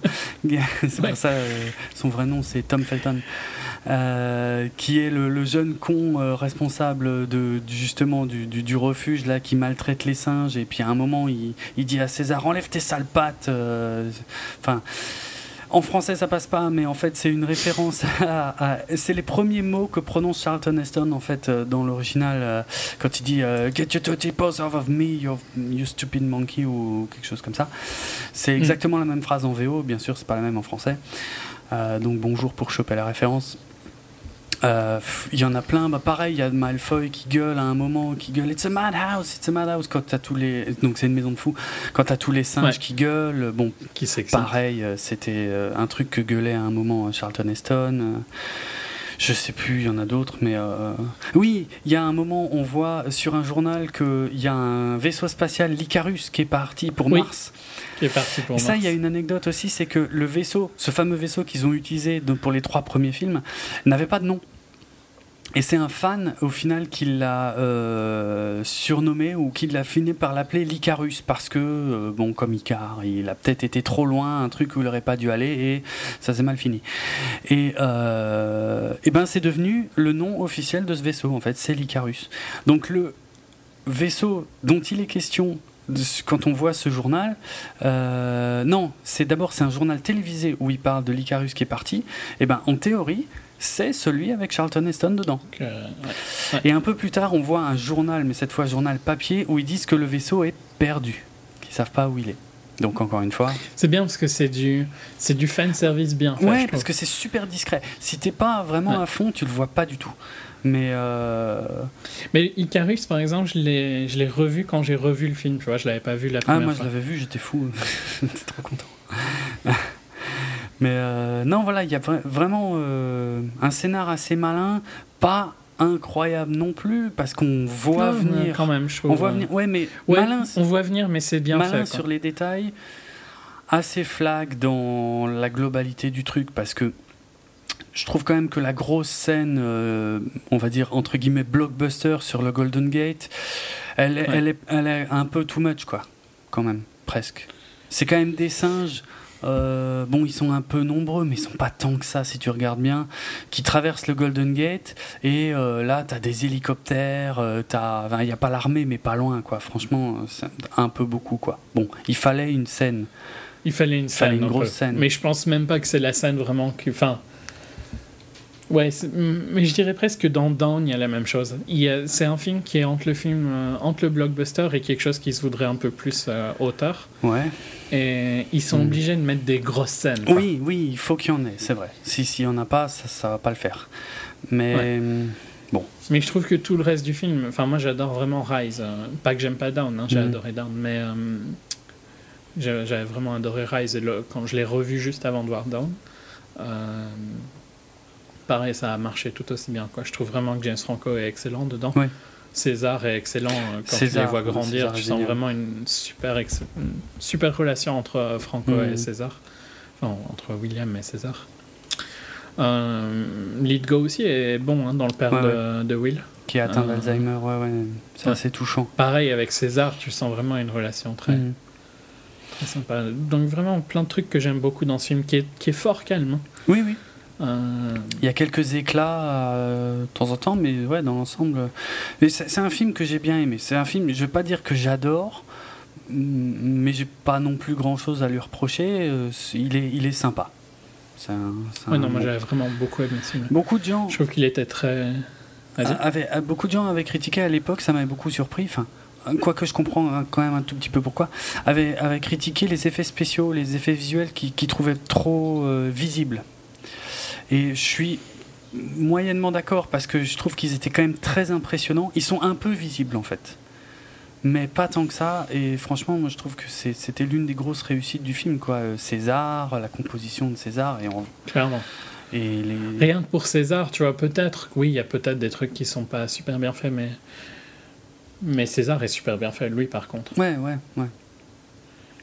Euh, non vraiment je trouve que c'est un film qui oui ok y a des, tu vois bien où que ça va, mais en même temps c'est logique parce que dans le sens où c'est un, un préquel et tu sais vers où va le film, donc c'est logique que tu saches déjà, tu vois, dès le début du film comment ça va se passer. Ouais. Tu sais qu'il va être intelligent, tu sais qu'il va y avoir une révolte. Je crois même que c'était sur le poster de toute façon. Oui, euh, on le voit on le voit le euh... point levé sur le poster, donc euh, ça veut tout dire quoi. Oui. Et le, et... slogan, le slogan en V O, c'était euh, « Evolution becomes revolution ». Donc, ouais. Donc voilà, tu sais très il bien ce vendait, qui va se passer, ouais. mais je trouve que c'était assez fin sur comment c'est, c'est venu. C'est bien là, amené, quoi. c'est bien amené, hein, je dis pas. Euh, c'était, c'était bien, bien travaillé. Euh, de toute façon, tout le film tient sur ça d'ailleurs, mais et, et, et, contrairement à Conquest of the Planet of the Apes, euh, qui, qui était catastrophique, là, euh, là ça, ça, ça marche, tu tiens, tu t'ennuies pas, quoi. Il n'y a pas de souci. Ouais, non, clairement. Il n'y a pas de souci. Donc euh, quatre-vingt-treize millions de budget, un bon box-office de quatre cent quatre-vingt-un millions, euh, qui a, je pense, même surpris la Fox, hein, parce que c'était, ouais. voilà, il n'y a pas un casting incroyable non plus. Bah, James Franco, quoi. Oui, mais, mais oh, c'est pas un A-lister non plus. Il vend pas un film juste sur son nom, en tout cas pas en Europe. Même si mmh. tout le monde a de la sympathie pour lui, mais c'est pas. Euh... Je sais pas, c'est peut-être quand même un A-lister hein, maintenant. Ouais. Je sais pas, j'ai du mal à le... Je sais pas. Ouais, bon. Il sortait de, de, de venir de gagner un Oscar, hein, quand même. Ah ouais ah. ah non, non, il avait pas eu... Le... Il a été nominé, mais il avait peut-être pas gagné. Pour cent vingt-sept heures. Je me rappelle plus qui a gagné cette année-là. Mais... Enfin, il... ouais, quand même, tu vois... Euh... Ok. cent vingt-sept heures juste avant. Ok. Je sais pas, ouais, non, je sais pas si, si on peut vendre un film sur lui ou pas. Ça me paraît ouais. juste. Mais c'est pas une merde non plus, hein, on est bien d'accord. Ouais, voilà, c'est pas... Euh... Qu'est-ce qu'on a, enfin, euh, Non, on a... Il suffit à vendre des films, mais pas, peut-être, pas des, peut-être pas des blockbusters, quoi. Ouais. Ouais, tu ouais. vois, des petits films plus indés, je pense que là, il est important, mais... Mm. Soit, c'est pas le sujet. Bon acteur, dans tous les cas, quoi. Oui, oui, de toute façon. Mais je trouve que c'est bien d'avoir pas mis euh, quelqu'un trop important aussi, parce que... Oui. Ben, ça aurait bouffé... C'est, au final, c'est Andy Serkis, hein, le star de, euh, de ah, Rise. Exactement, ouais, ouais, non, c'est ça. Et encore plus dans Down, parce que dans Down, il n'y a même plus de doute que c'est Andy Serkis. Ouais, ouais. Et les autres, euh, les autres singes, mais... Euh, c'est pas un film sur les humains, quoi. Non, c'est vrai. Non, non. Et c'est pas, c'est pas une saga sur les humains, c'est ça qui est fort, je trouve. Et bah, ça l'est plus, enfin, avec la, l'orientation qu'elle a maintenant, non, effectivement. Euh, le... Ouais, mais dans, dans Rise, permettait d'aller des deux côtés. C'est, t'étais ouais, quand ouais. même plus du mmh. côté des singes que des humains. Ouais, c'est vrai. C'est vrai. Mmh. C'était intelligent et c'était osé. Et c- mais ça, j'en je, je reviendrai sur euh, Down, sur à quel point je trouve osé de faire des blockbusters comme ça. Ok. En tout cas, beau succès, donc suite. Euh, alors, euh, au départ, Rupert Wyatt est, euh, reste à la barre du truc, hein, euh, parce qu'on a quand même une fin très ouverte. Moi, limite, je m'étais dit qu'ils avaient été trop vite avec la fin, parce que tout de suite, la fin, c'était le virus qui se répandait et qui euh, décimait a priori tous les humains. D'ailleurs, c'est la scène d'introduction de Dawn of the Planet of the Apes, c'est logique de toute mm. façon. Euh, mais ouais. Les... Mais j'aime bien la... Le fait que, voilà, le, que ce soit le pilote d'avion, tu le vois partir, c'est bien. Ouais, non, trouve. mais c'était, c'est vrai que c'était très très bien intégré. Ouais, ouais. ouais, ouais. Et euh, bon, moi, ça me rappelle aussi beaucoup la planète des douze singes. Euh, la planète. Qu'est-ce que je raconte ? Toi, le Les... ouais. C'est quoi le titre français ? C'est pas juste douze singes, c'est. c'est... Avec Bruce Willis. Ouais, ouais, ouais. De... ouais. Les, les, la, euh... la, le, li, le. Je sais plus. douze, je douze sais singes. Plus. Bref. Ouais, ouais. Ouais, parce que c'est juste douze Monkeys en V O. Euh. Jamais vu en français, personne. Parce que c'est, c'est des films que j'ai vus. Euh, je sais plus. Bien plus tard, tu vois. Pas du tout à leur sortie. Ah ouais, moi quoi. Je l'ai vu au cinéma. Euh, le, le, le... ah putain, c'est fou. douze Monkeys de Terry Gilliam. L'armée, L'armée des douze singes, ah, merci. Ouais. L'armée des douze singes, je l'avais vu au cinéma à l'époque. Et c'est, c'est... bon, il y a cette histoire de virus, ça m'avait fait beaucoup penser à ça. Bref. Euh, donc Rupert Wyatt, voilà, euh, considère que pour la suite, ce qu'il va faire, c'est qu'il va laisser passer quelques années. Son première idée, c'est huit ans, en fait ce sera dix ans euh, dans Down, histoire que les singes euh, puissent se reproduire euh, pour qu'ils soient plus nombreux, parce que c'est vrai, quand tu regardes quand même à la fin de Rise, ils sont pas si nombreux que ça, hein. Non, ils sont genre trente à quarante. Ouais, c'est ça, il y, y a juste ceux du, de la garderie, là. Euh, qu'est-ce qu'on a dit avant ? Le refuge. Sanctuaire. Ouais. Ouais, le refuge. Euh, plus euh, ceux qui ont été libérés du labo, et peut-être encore ceux qui ont été prendre aux eaux, mais ils ne sont pas non plus. Euh... C'est pas des non, tonnes. C'est clair. Non. Euh, donc, ouais, c'est pas bête de laisser passer du temps pour qu'ils soient quand même beaucoup plus nombreux. Puis ça te permet de construire une société pour eux, tout ça, quoi. Ouais, ouais, tout à fait. Et euh, voilà, bref. Euh, le problème, c'est que euh, en deux mille douze, euh, Wyatt quitte le projet parce qu'il sent que, euh, vu la date de sortie imposée par la Fox, donc en deux mille quatorze, Deux ans ouais, en tard. mai deux mille quatorze, euh, il, il sent qu'il va pas avoir le temps de faire euh, le film qu'il a envie de faire. Euh, ça le fait un peu flipper, donc il préfère se barrer. Je ne peux pas lui reprocher, hein, euh, plutôt mmh. se tirer que de mal faire. Euh, donc euh, c'est euh, comment Matt Reeves. C'est Matt Reeves, voilà, qui est embauché à sa, à, à, pas à sa place, mais enfin pour prendre sa, sa suite. Matt Reeves, c'était le réalisateur de Cloverfield. Euh, et d'autres choses, il me semble, mais je me souviens plus. Euh, de Let Me In. Ouais, bah, oui, il a fait Let, Let Me In, le remake de, de voilà, le remake euh, du film suédois de, de vampire. Euh... Donc pas un réalisateur non plus qui a eu, enfin Cloverfield, je, je sais plus si c'était un succès ou une un échec, mais c'était correct, il me semble. Il est passé d'un, donc il faisait de la T V avant. Euh, que... notamment des trucs avec D J Abrams. Cloverfield, c'était pas tant que ça, puis... en fait, hein, c'est cent soixante-dix millions de box-office. Bon, c'est se... ouais, mais un tout petit mais budget, c'est seulement vingt-cinq millions de budget, voilà. Ouais. Bon, le film, il l'avait vendu que sur le nom de J J Abrams à l'époque, hein. Clairement. Ouais. Mais donc, il est passé d'un truc très gros quand même. Cloverfield, c'était c'était pas un énorme budget, mais ça a été vendu comme un ah, gros ouais, truc. Ah ouais, c'était vendu comme un blockbuster. Un tout tout tout petit truc. Ouais, hein. Ouais. Pour le coup, Let Me In, c'était minuscule.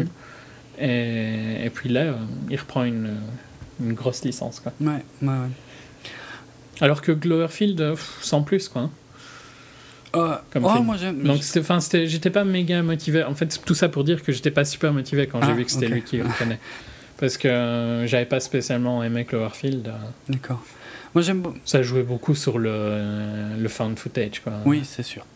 Ça, c'est vrai que ça, ça, c'est un peu gonflant, surtout à une époque où il y en avait un peu beaucoup en même temps, en fait. Mmh, ouais. Mais euh, moi j'aime beaucoup euh, Cloverfield. Enfin, ça a été, ça avait été une, une énorme claque quand je l'avais vu, en plus en avant-première à Gérard, mais enfin bref. Euh, okay. On a toujours, euh, comment il s'appelle, c'est de la Rick Jaffa et Amanda Silver qui euh, écrivent les grandes lignes du scénar, mais cette fois, euh, ils sont aidés, alors d'abord par euh, un certain euh, Scott Burns, mais celui qui m'intéresse le plus, c'est celui qui a été engagé fin deux mille douze, un certain Marc Bombac, euh, qui a été écrit... Qui a écrit que des... Ah, que des incroyable. Chefs-d'œuvre. Tu me diras... Je, enfin, bon, il y a un film que j'aime bien dans la liste, mais, mais bon. Euh, pour ne citer que les plus connus. Commençons en deux mille sept avec Live Free or Die Hard. Bon, Die Hard quatre. Euh, on va pas en repasser une couche sur Die Hard quatre. Je pense que là, on est plutôt... J'ai rien dit, moi. Non, mais bon, voilà. C'était le meilleur des nouveaux Die Hard, hein, par contre. Il est nettement supérieur à Die Hard cinq, c'est incontestable. Mais bon... J'avais en tête qu'il y en avait six, tu vois. Je sais pas, ah, c'était tellement pas mauvais, encore. À mon avis, j'ai dû le laisser pareil. Ouais, non, pas encore, malheureusement. Mais bon, voilà, derrière carte, au secours.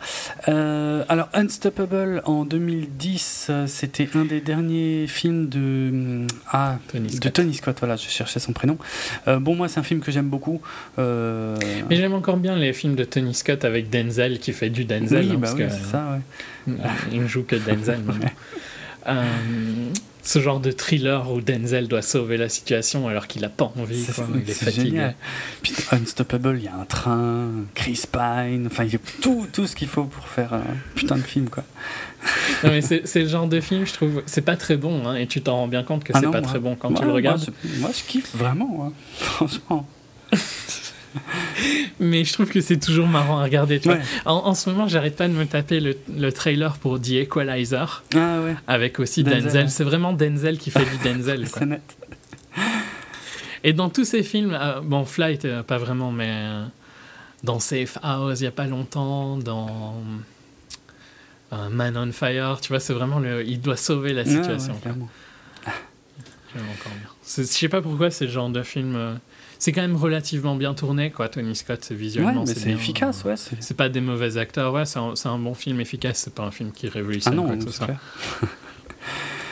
euh, mais bref, le glorieux Marc Bombac a ensuite euh, cité des films. Enchaîné deux, deux ah, sublimes ouais. films qu'on a qu'on adoré, adoré puisqu'on qu'on, rac... qu'on a tous les deux des podcasts. C'est exactement. On leur a consacré à chacun un épisode, à savoir le remake de Total Recall en deux mille douze.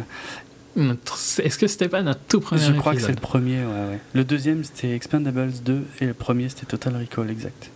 Et après, je sais pas. Je sais plus. euh, ouais, ouais, l'incroyable Total Recall qui avait réussi à faire mal jouer même Bryan Cranston, c'est dire si c'était mal écrit. Euh, mm. Et euh, donc The Wolverine en deux mille treize, alors là, c'est encore trop récent dans ma mémoire, j'ai pas envie de trop y repenser, mais bon. Le Wolverine, le combat de l'immortel en V F. Jason Bourne, notre troisième. Ah oui, c'était Jason Bourne. Oh putain, quelle horreur celui-là aussi. Enfin bref, ouais. euh, donc ouais, moi quand je lis ça, euh, le mec euh, qui, euh, qui va livrer le script final de Dawn of the Planet of the Apes, ben je flippe un petit peu. Ouais. Euh, bon, surtout que ses prochains projets, c'est euh, l'adaptation de Fifty Shades of Grey, cinquante nuances de Grey, et le, la suite, la planète des singes. C'est vraiment moche, hein, comme nom, cinquante nuances de Grey. Oui, mais bon. Franchement, ça aurait été mieux de l'appeler Gris dans le genre, euh, je sais pas, euh, euh, marque Gris, quoi, tu vois, un truc du style. Mais ah ouais, de, garder de, de traduire le... tout alors, ouais, du coup, ouais. oui. Ouais. ouais, peut-être. Parce que cinquante nuances de grès, ça veut plein rien dire. Clair, c'est cool. Je suis d'accord. euh, niveau. Puis le nouveau planète, et puis protection. Ouais. ouais. Je sais pas ce que c'est, de toute façon. On n'y est pas encore. Ouais. Euh, Donc niveau casting, James Franco, lui en gros euh, dit qu'il a pas trop été approché, euh, puis que vu que Rupert Wyatt n'y était plus, en gros euh, il pensait qu'il en faisait plus partie, puis de toute façon il n'a pas été approché, ce qui est le cas, hein, il n'a pas été approché du tout, euh, même si on y reviendra. Euh, Sinon, ben ouais, alors pour les humains, puisque donc les, les trois singes principaux, je les ai déjà cités, donc Andy Serkis toujours dans César, Toby Kibbe, ah non, justement pas celui-là, Karine Konoval pour Maurice et Terry Notary pour Rocket. Ah oui, euh, Rocket, c'est ce que je voulais dire tout à l'heure, donc c'est celui qui était le chef de la meute euh, dans le refuge et bon, ben qui est toujours là, euh, toujours interprété donc par Terry Notary, qui est loin d'être un débutant aussi, hein, parce que c'est un mec qui a quand même, euh, qui est aussi un grand spécialiste en fait de la, de la motion capture, puisqu'il a aussi tourné dans Tintin, dans Avatar, euh, dans Le Hobbit, enfin euh, et c'est un c'est un coach de mouvement aussi. Il me semble que lui il avait servi de coach sur le premier, sur Rise, celui qui joue Rocket, donc okay. pas, pas pas pas un débutant. Mais je dis pas que euh... que Serkis est le seul à le faire, tu vois, mais ça reste quand même le bah, nom que tu, disons, qui est synonyme de c'est ça. C'est le quoi. Seul qui a réussi à peu près à se faire connaître du grand public, en fait. Ouais. C'est, c'est sa grande force, hein, Andy Serkis, mais je, ça, ce qui n'enlève rien du tout à son talent. Hein. Aux voilà, autres. Ni ouais, aux non, autres, mais... mais c'est clair. Mais voilà, c'est le plus connu. Mais... Et il a eu des commentaires, il me semble, euh, un peu négatifs par rapport... Au... Parce que autant son travail est... C'est, un, c'est clair que ça a un impact gigantesque sur la qualité du ouais. film. Autant, euh, je crois qu'il a traité les, ah, les, animateurs. les artistes du C G I, les animateurs, les animateurs ouais. Ouais, de, comme si c'était des, des maquilleurs. Oui, euh, ouais, que, qu'en gros, ils branlaient rien. Digitaux, ouais, oui, c'est vrai qu'il s'est un petit peu attribué tout le succès du truc, comme si ouais, les autres... Alors que euh, rien. C'est cinquante cinquante, hein, euh, y a un travail gigantesque des bien deux sûr, côtés. Bien quoi. Sûr, parce qu'ils ont dû développer euh, des, des, des programmes... Euh, parce qu'en en fait, il y, y, y a, en fait, euh, comment dire... Euh, ce qu'ils ont poussé par rapport à Rise, euh, c'est euh, les effets spéciaux au niveau euh, non, des mouvements, mais aussi de, du visage. Ouais, du visage. Parce que euh, un visage humain, un visage singe, un visage simiesque, c'est pas la même chose, ça bouge pas de la même façon. Et pour traduire les expressions des acteurs, dont les mouvements du visage étaient pris aussi euh, lors du tournage, il euh, y, y a un boulot titanesque. Pour que ça n'ait pas l'air débile dans le film final. Et c'est vrai qu'Andy Serkis crache un tout petit peu là-dessus, ce qui est, ce qui est dommage, quoi. Oui, c'est mm. dommage. Alors qu'il avait... Euh, il, c'était toujours quelqu'un qu'on voyait plutôt positif, ouais, ouais, quoi. C'est donc euh, c'est bizarre de, de cracher sur les gens qui rendent ton travail encore mieux ouais. que... Mm. Enfin, ça... Et euh, pour finir avec euh... les singes, euh, on a... Oui, parce qu'il y a deux nouveaux acteurs quand même importants. Ouais. Pour les ouais, singes. Tout à fait. Euh, Koba. Alors Koba ouais, qui... qu'on voyait à la fin de Rise, oui, qui était déjà présent dans Rise, qui, qui j'ai, j'ai envie de dire qu'il avait la gueule de l'emploi, hein, euh, euh, parce qu'il a franchement une sale gueule, ou pas une gueule de porte-bonheur comme dirait euh, Schwartzy, euh, qui était euh, donc interprété par je sais plus qui dans Rise, qui est maintenant interprété par Toby Kebbell.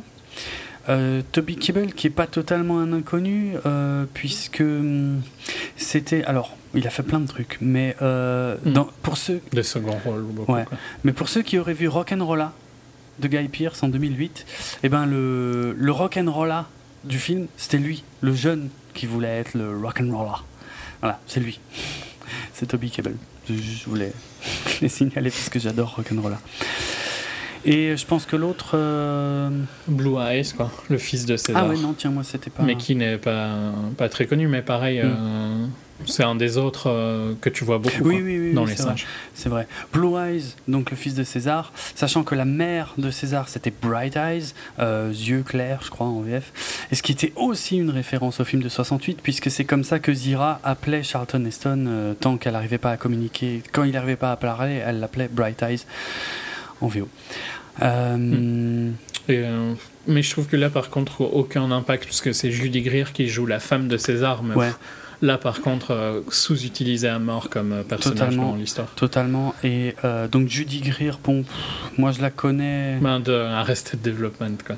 Euh, ah, ah, ouais, je l'avais oublié, ouais. Pour moi, c'est... C'est marrant parce que... Non, non pour, pour moi, elle est plus liée à Californication, en fait. Et je, si je dis pas de bêtises, mm. d'ailleurs, si c'est bien elle. Mais il me semble que c'est bien elle, ouais.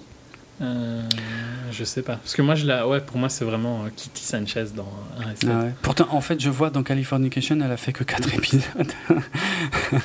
Mais c'est, c'est Trixie, une, une prostituée qui revient plusieurs fois dans la vie de Hank. Euh, ouais, je sais pas. Ça m'avait plus marqué. Je sais pas pourquoi. Et purement pour sa voix, sinon, si tu connais euh, la série Archer, elle est... c'est une excellente série qu'à mon avis, t'adorerais. Donc, euh, et je la conseille aussi aux auditeurs. D'accord. Euh... C'est de la comédie noire, quoi. Ah, sympa. Elle, est, euh, elle, elle fait une des voix dans Archer. Ok.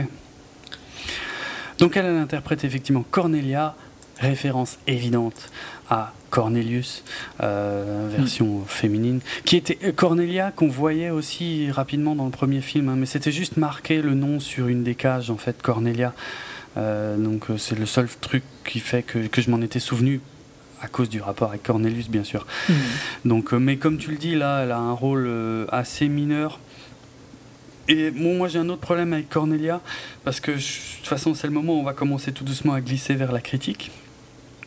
Et ouais. euh, Cornelia... Fran... Bah, on peut, on n'a pas parlé du tout du casting. Ah oui, c'est vrai. Merde. Bon, je, je dis juste mais mon truc sur Cornelia. Hein. C'est que, autant tous les autres singes, il y a, y, a, y a un putain de cran qui a été franchi depuis le film précédent, mais vraiment, quoi, ça se voit, c'est très ouais. impressionnant. Autant il y avait des plans dans le film précédent où c'était parfois visible que c'était des, des singes en image de synthèse, autant là, putain, c'est ouf, quoi. C'est super. Ben surtout, en tout cas, surtout Koba, César. Ouais, Koba, César et Maurice. Franchement, je... Maurice, c'est incroyable. On dirait un vrai. Mais Maurice, il était déjà assez ouais, incroyable ouais, avant. C'est vrai, c'est vrai. Mais euh... Euh... Koba, je trouve, est vraiment impressionnant. Mm. Il y a une évolution sur Koba, je trouve vraiment très forte. Ouais, ouais, ouais, ouais. Entre le dernier et celui-ci. Ouais, ouais. Et bon, un truc que je me suis dit quand même pendant le film, c'est si on mettait un vrai singe à côté d'un de ceux que je suis en train de voir, peut-être que la différence serait flagrante. Mais... Peut-être, mais vu qu'ils sont tous ouais, pareils, ça fait vite ça... une impression que c'est voilà, réaliste. C'est, c'est vraiment très, très, très, très réussi. Sauf, à mon avis, Cornelia. Parce que franchement, Cornelia, il, il, c'était, je me demande si c'était pas à deux doigts de lui foutre du rouge à lèvres et euh, je sais pas, des trucs sur les mais cils. Oui, on dirait qu'ils ont voulu la rendre plus ouais. féminine avec ses longs cheveux exact. Et tout ça, et ça fait vraiment c'est, ridicule. Quoi. C'est débile. C'est, c'est vraiment le seul singe exact hein, qui, qui est... Euh... Bah, je sais pas, disons que si je voyais euh, une femelle chimpanzé là, en vrai, je saurais pas forcément dire si c'est un mâle ou une femelle. Et, ouais, et je crois que c'est pour ça qu'ils ont fait ces traits-là qui sont censés nous faire penser que c'est une con. Fille, mais ça la rend pas réaliste. Mais oui, c'est tout. Ça, c'est complètement con, franchement, elle a l'air beaucoup trop féminine. Elle est, elle, on, on revient à, au truc de Tim Burton, mais bon, le truc de Tim Burton, il y avait le, comment dire, l'anthropomorphisme était beaucoup plus poussé, donc c'était pas choquant. Mais là, putain, là, c'est, c'est vraiment le seul singe que je trouve raté visuellement, quoi, vraiment. Hmm. Mais bon, on la voit pas non, souvent. On la voit assez peu. Euh, pour les acteurs, ouais. Ouais, ouais. Donc euh, dans le rôle principal des humains, c'est Jason Clarke, mm-hmm. qu'on avait vu dans Zero Dark Thirty notamment, ouais, principalement même je crois, puisque c'était aussi dans, il était aussi dans Great Gatsby, c'est le mec ah, qui oui. se faisait tromper, oui, le mécanicien. Ouais. Bon, sinon pas grand chose. Hein. C'est, c'est souvent un mec plutôt habitué au second rôle, mais moi je l'aime bien, je l'aime bien dans Zero Dark, je l'aime bien ici, je trouve qu'il va bien.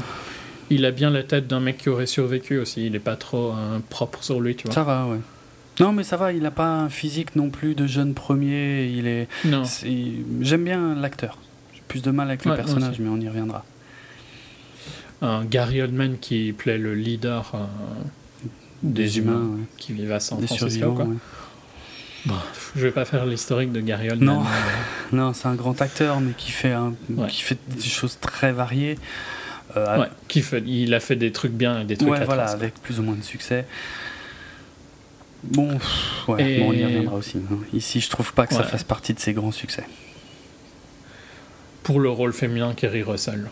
Puis, pff, j'ai pas de problème avec elle, mais pff. De toute façon, c'est pas vraiment leur, c'est, c'est pas vraiment leur film. Non, euh... clairement pas. On voit que c'est des, c'est des visages connus, mais sans plus. Et ouais, euh, ouais ça suffit. Tu te dis ouais, ok. Ouais, ouais. voilà. Non, mais c'est bien. Et sinon, c'était euh, Féli- le fils de... Juste pour dire, c'était Felicity de la série Felicity, ouais. pour ceux qui... Elle, en ce moment, elle joue le rôle, un rôle-titre dans une série de F X, les, The Americans. Okay. Et sinon, juste pour l'anecdote, vu que je sais que t'adores ce film, le fils de, euh, J- le fils de Jason ouais. Clarke. Il est joué par euh, Cody Smith McPhee, qui jouait le fils, enfin The Boy, dans The Road. Ah oui, c'est vrai. Ouais. Bon, bon. Mais plus, plus ouais, jeune, parce que je pense jeune. que c'est un jeune acteur. Ouais. Donc, euh, il a dix-huit ans, donc je sais pas à quel âge il avait pour ouais, The Road. Il devait avoir treize ans, un truc mm. de style, quoi. Voilà. Euh, pour les autres humains, ouais, euh, rien non. de... Euh, euh, non. Carver peut-être. Ouais, Carver, Carver quoi. Que ceux qui regardent. Kirk Adam, mais tu pareil, tu connais sa tête, mais tu saurais pas dire vraiment qui il est, tu trouves pas ? Ouais, ouais, c'est clair, c'est clair, c'est ce que je me suis dit moi. J'ai un, j'ai un pote qui m'en a parlé. Il joue toujours ce rôle de connard. C'est possible, moi, je sais pas, je regarde pas Fringe, euh, je regarde pas Ben, j'ai pas vu Band of Brothers, j'ai pas vu Oz. Il mais... était dans Walking Dead, euh, je crois. Ah, d'accord, ok. C'est peut-être pour ça alors que je connais sa tête. Mais euh... pas dans tout ça. Oui, oui, oui. Mais... mais souvent, tu vois, ce, ce rôle du mec euh, de l'homme de main un peu connard. Ouais. Tu sens un peu le ça connard bien, euh, dans ces ouais. gènes. Ouais. Ouais. Euh, bon, voilà. Globalement, de toute façon, on peut virer sur la critique ou ouais. les points positifs. Bah, juste mais... une dernière chose. Disons que la grosse avancée visuel en plus du résultat qui est évidemment visible à l'écran, euh, la grosse avancée technique de ce film, c'est qu'ils ont fait de la performance capture en décor naturel, ce qui est une grosse nouveauté, ouais. euh, ce qui se faisait quasiment jamais avant, parce que c'est, du coup c'est difficile euh, d'avoir, parce qu'ils ont des repères, ils ont une combinaison avec plein de petits repères partout, et en milieu naturel il, ben, c'est beaucoup plus difficile de contrôler l'éclairage et toutes ces choses là, et de continuer à avoir tous les petits repères visibles, mais ils ont beaucoup, beaucoup bossé là-dessus, et là a priori le chiffre me paraît très élevé, mais a priori euh, quatre-vingt-cinq pour cent de euh, donc, euh, La Planète des singes, l'affrontement, puisque c'est son titre français, Euh, aurait été tourné en milieu naturel, mais avec quasiment de la performance capture dans tous les plans, dans une immense majorité, quoi. Ce qui, ce qui est une grosse nouveauté. Et je trouve que tu peux le sentir, parce ouais, que ouais. tu sens que Jason Clarke, quand il parle à César, il parle à quelqu'un. Ouais, c'est vrai. Non, ça c'est. C'est pas. Euh... Tu sens qu'il y a une interaction entre César et ça lui. Ça fonctionne très bien. Du ouais. fait qu'Andy Serkis est présent devant lui au moment où il lui parle, mmh. quoi. Donc ça apporte quand même beaucoup de. Je dirais plus du côté de... Enfin, non, c'est pour les deux, euh, ça apporte vraiment une immersion supplémentaire. Oui, bien sûr. Bah là, ouais. Contrairement à George Lucas et compagnie, où les acteurs euh, se sont beaucoup plaints hein, de, de, de, de bosser dans le vide. Là, non seulement ouais. ils sont dans les décors, et pas juste devant un écran vert, et ils ont, bon, ça, ça se fait de plus en plus, ils ont le vrai acteur euh, devant les yeux euh, pour, euh, voilà, pour interagir, pour jouer le rôle. En plus, là, ils se touchent euh, même, euh, ça va, ça va mm-hmm. assez loin. Donc, ouais, non, c'est, euh, c'est une réussite indéniable. Non, c'est vraiment bien. Ah, ouais, c'est vraiment ouais. une, une avancée majeure, je sais pas, mais une, très, très importante. Quand franchement, même, je pense ouais. que ouais, quand même, c'est une avancée majeure pour le, la performance capture. Ouais, pour les techniques de cinéma. Par contre, franchement, ça pue pour les dresseurs d'animaux à Hollywood. Hein. Parce que franchement, que ce soit euh, après euh, des ours, euh, des cerfs, euh, des singes, euh, des chevaux, euh, eh ben il n'y a plus besoin des vrais. Hein. Mais alors, carrément plus du tout, du tout. Hein. En même temps, c'est peut-être pas plus mal, tu vois, parce que c'était quand même toujours problématique après sur comment ils étaient traités. Oui, quelque part, oui, peut-être. Hmm. Puis il faudra quand même toujours bien certains types d'animaux, mais c'est sûr que tous ceux qui peuvent être joués par un humain et, et faire en C G I après. Ouais. Mais bon, soit. Euh, tu veux commencer ? T'avais une critique à faire ? Bon, j'en ai pas qu'une. Hein. ouais, non, bah, je vais commencer par un point Vas-y. positif. Je trouve que pour un blockbuster, oser ouvrir sur, donc petit spoiler sur l'ouverture, mais c'est pas un spoiler en soi, mais oser ouvrir sur vingt minutes quasiment silencieuses où il parle en langage des signes, faut oser, hein. Quand t'as euh, presque deux cents millions de budget. C'est surprenant. Euh, deux cents millions, non ? Si ? Ben, presque. Ah ouais, cent soixante. Putain, ouais, le budget est énorme, putain, je pensais pas à ce point. Ah la vache. Mmh. Donc, mmh. Euh, quand t'as, quand t'as une licence, que t'as ça comme budget, euh, et que t'oses concentrer ton film à mort sur les singes, sur le côté vraiment mmh. que c'est, c'est eux les héros, ben, pff, ouais, je trouve que c'est. Faut avoir des couilles, quoi. C'est pas. Euh... C'est pas Marvel qui aurait osé.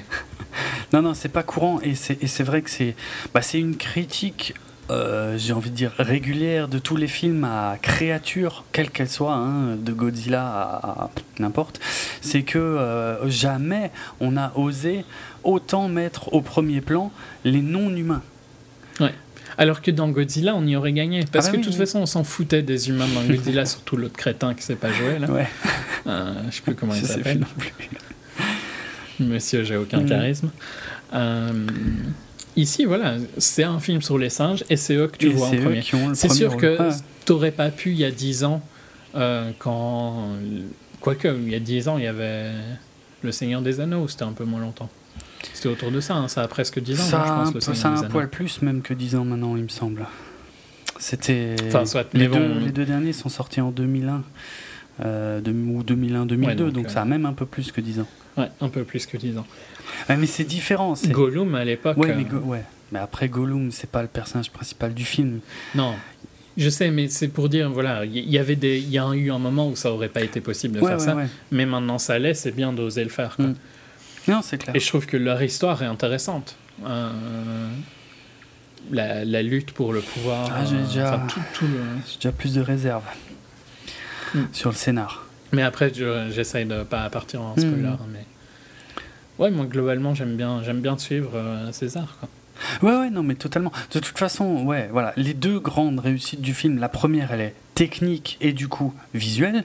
C'est euh, effectivement, il n'y a plus besoin d'animaux, on peut, euh, de vrais animaux je veux dire, on peut faire faire maintenant beaucoup de choses, on a franchi un gros pas à, euh, voilà, avec des, des, des bestioles entièrement euh, synthétiques euh, visuellement, et l'autre avantage et l'autre truc un peu osé effectivement et vraiment pas courant, que j'espère qu'il pourra euh, donner euh, lieu à une mode, c'est que effectivement le, le focus des, des personnages principaux du film, on a enfin le moyen de faire en sorte que ce ne soit plus des humains, et, et, et eux ils l'ont pris, ce moyen, ils l'ont vraiment utilisé, et ça c'est, c'est, c'est courageux, et euh, parce que c'est pas évident, hein, pers- franchement quasiment personne n'ose le faire, et c'est souvent casse-couille parce que t'es obligé de te cogner des humains au milieu de, de ce que t'as vraiment envie de voir, et donc eux ils l'ont fait, et ça voilà, c'est, c'est une vraie réussite. Maintenant, j'ai un problème avec quasiment tout le reste, en fait. Euh, parce que c'est un film que j'ai trouvé bien, mais juste bien, tu vois, juste correct. Euh, ah non, non, mais j'ai vraiment adoré. Ça, je me suis pas ennuyé hein, pendant deux heures dix, pas de problème avec ça. Mais... Je l'ai vu deux fois d'ailleurs, hein. C'est, c'est assez rare pour moi. Ouais, donc, c'est euh... vrai. euh, moi, je trouve que le scénar est cousu de fil blanc, mais tu vois tout venir à des kilomètres, mais vraiment, c'est, c'est un, le scénar est lamentable.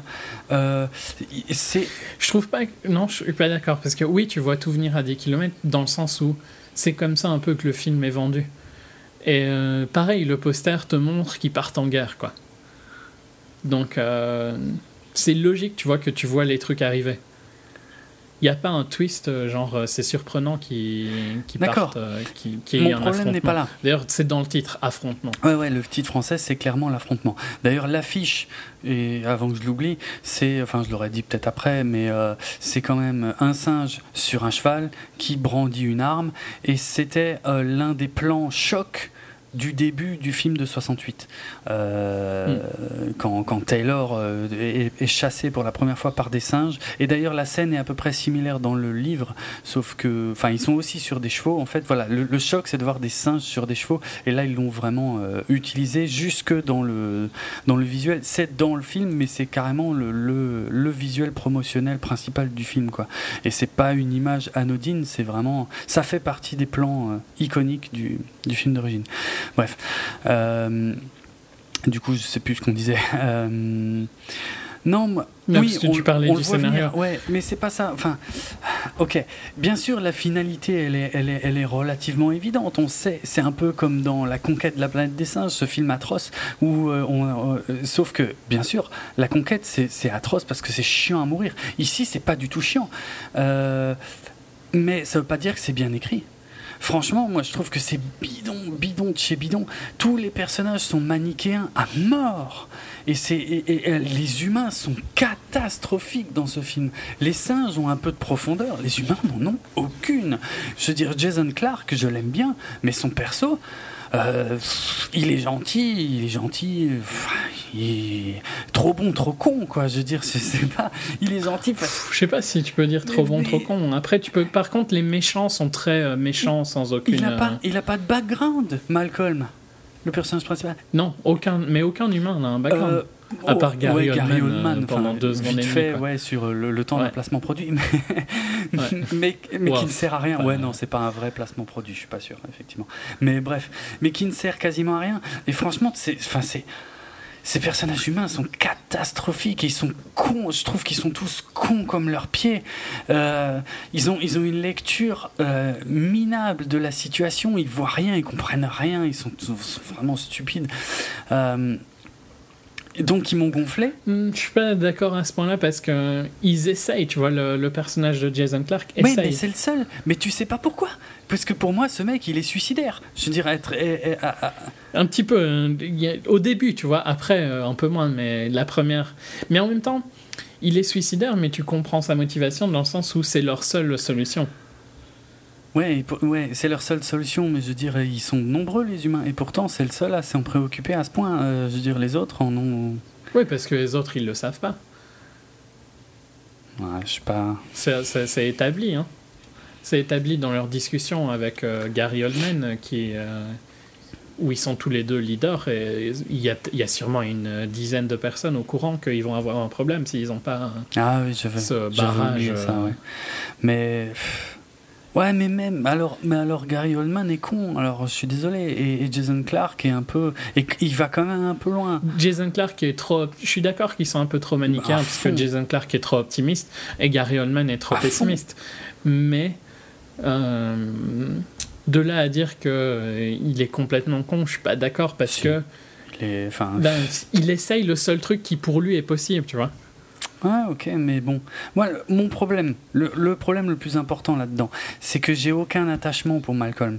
Ce personnage ne m'intéresse pas, je, je, parce que j'arrive. Donc tu t'en fous qu'il meure, ça par voilà. contre je suis d'accord j'ai, avec toi. J'ai, du fait, j'ai pas, j'ai, ouais. je comprends pas ce qu'il fout, donc euh, donc je m'attache pas à lui, donc il pourrait lui arriver n'importe quoi. Effectivement, je m'en tamponne complètement.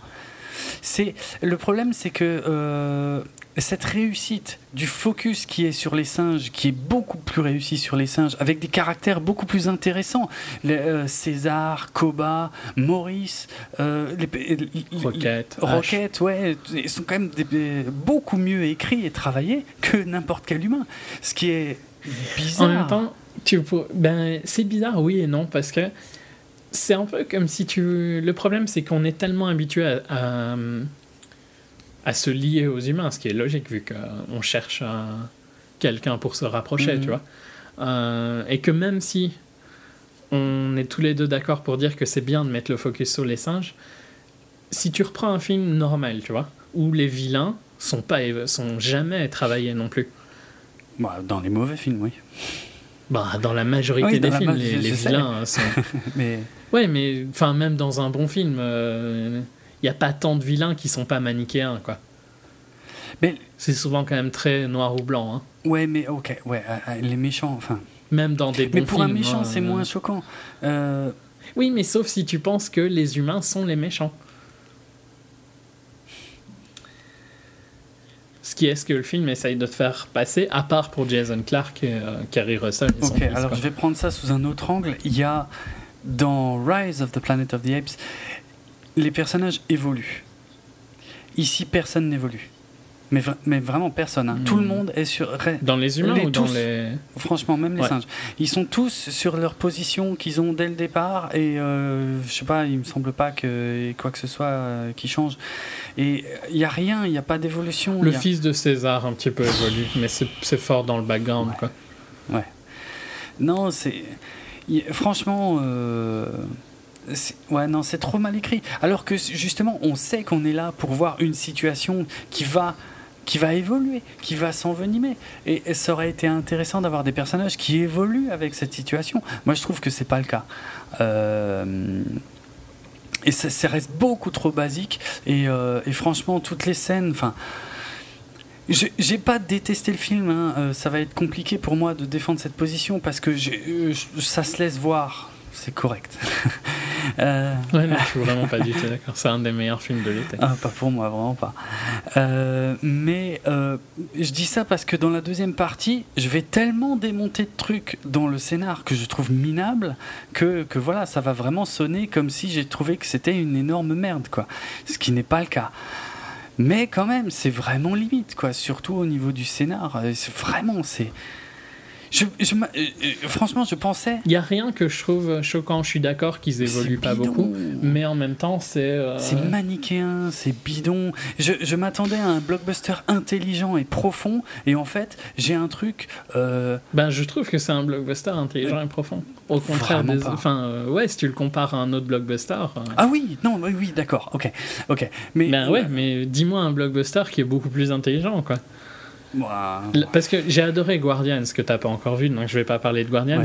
Mais qui est une comédie qui a rien à voir avec euh... bah, The Dark Knight. Mais bon, bref, je suis désolé, je prends. Ouais, ouais je prends. Ouais. Bon, c'est pas du jeu, j'avoue. Non. non, mais ok, mais mais euh, mais alors on me l'a survendu là, ce film là, euh, l'affrontement, euh, parce que franchement. Je... C'est bidon. Peut- c'est peut-être, super peut-être bidon, que euh, franchement. Non, j'aime pas ah bidon. Si, c'est bidon. Peut-être qu'on te l'a survendu parce que euh, ça reste rare, hein, des bons, euh, des blockbusters qui sont pas complètement cons. C'est vrai c'est aussi. C'est... Ah, je te l'accorde, mais ah, je suis très déçu. Franchement, je m'attendais à tellement plus. Je trouve qu'en tant que blockbuster, le film est quand même particulièrement osé et intelligent. Ah non. Après, en tant que film pur film, oui, il est. Euh... C'est pas le meilleur scénario, mais en tant que blockbuster, je trouve que c'est un excellent scénario. Ah, non, non. Intelligent, c'est pas un mot que je peux associer à Dawn of the Planet of the Apes. Franchement, c'est trop limité, trop basique. Non, non, je suis vraiment pas d'accord. Mmh, je, suis pas d'accord. je suis d'accord avec toi qu'ils évoluent on pas, reprend, mais je suis pas d'accord de, que c'est un vrai tellement problème. Tellement de clichés dans ce scénario euh, qui sont à peine dignes euh, d'un, d'un, d'un téléfilm que franchement, non. C'est ouf, quoi. Non, pas d'accord. Et j'ai un autre problème. On va, on va passer sur autre chose. Euh, mm-hmm. Parce que de toute façon, ça reviendra dans la seconde partie. Mais... Ouais, ouais, c'est pour ça que je cherche pas. Mm-hmm. Parce qu'on verra plus euh, pour, pour oui, sur, sur des points précis. Euh, une des choses qui me gêne, bon là, c'est peut-être que moi. Hein, euh, mais euh, bon, La Planète des Singes, c'est une saga que j'aime, que, que j'apprécie dans son ensemble, même s'il y a d'énormes merdes au milieu. Il y a aussi euh, quelques films majeurs. Et euh, où... qui ont un propos intéressant, à, à défaut d'être euh, bien réalisés.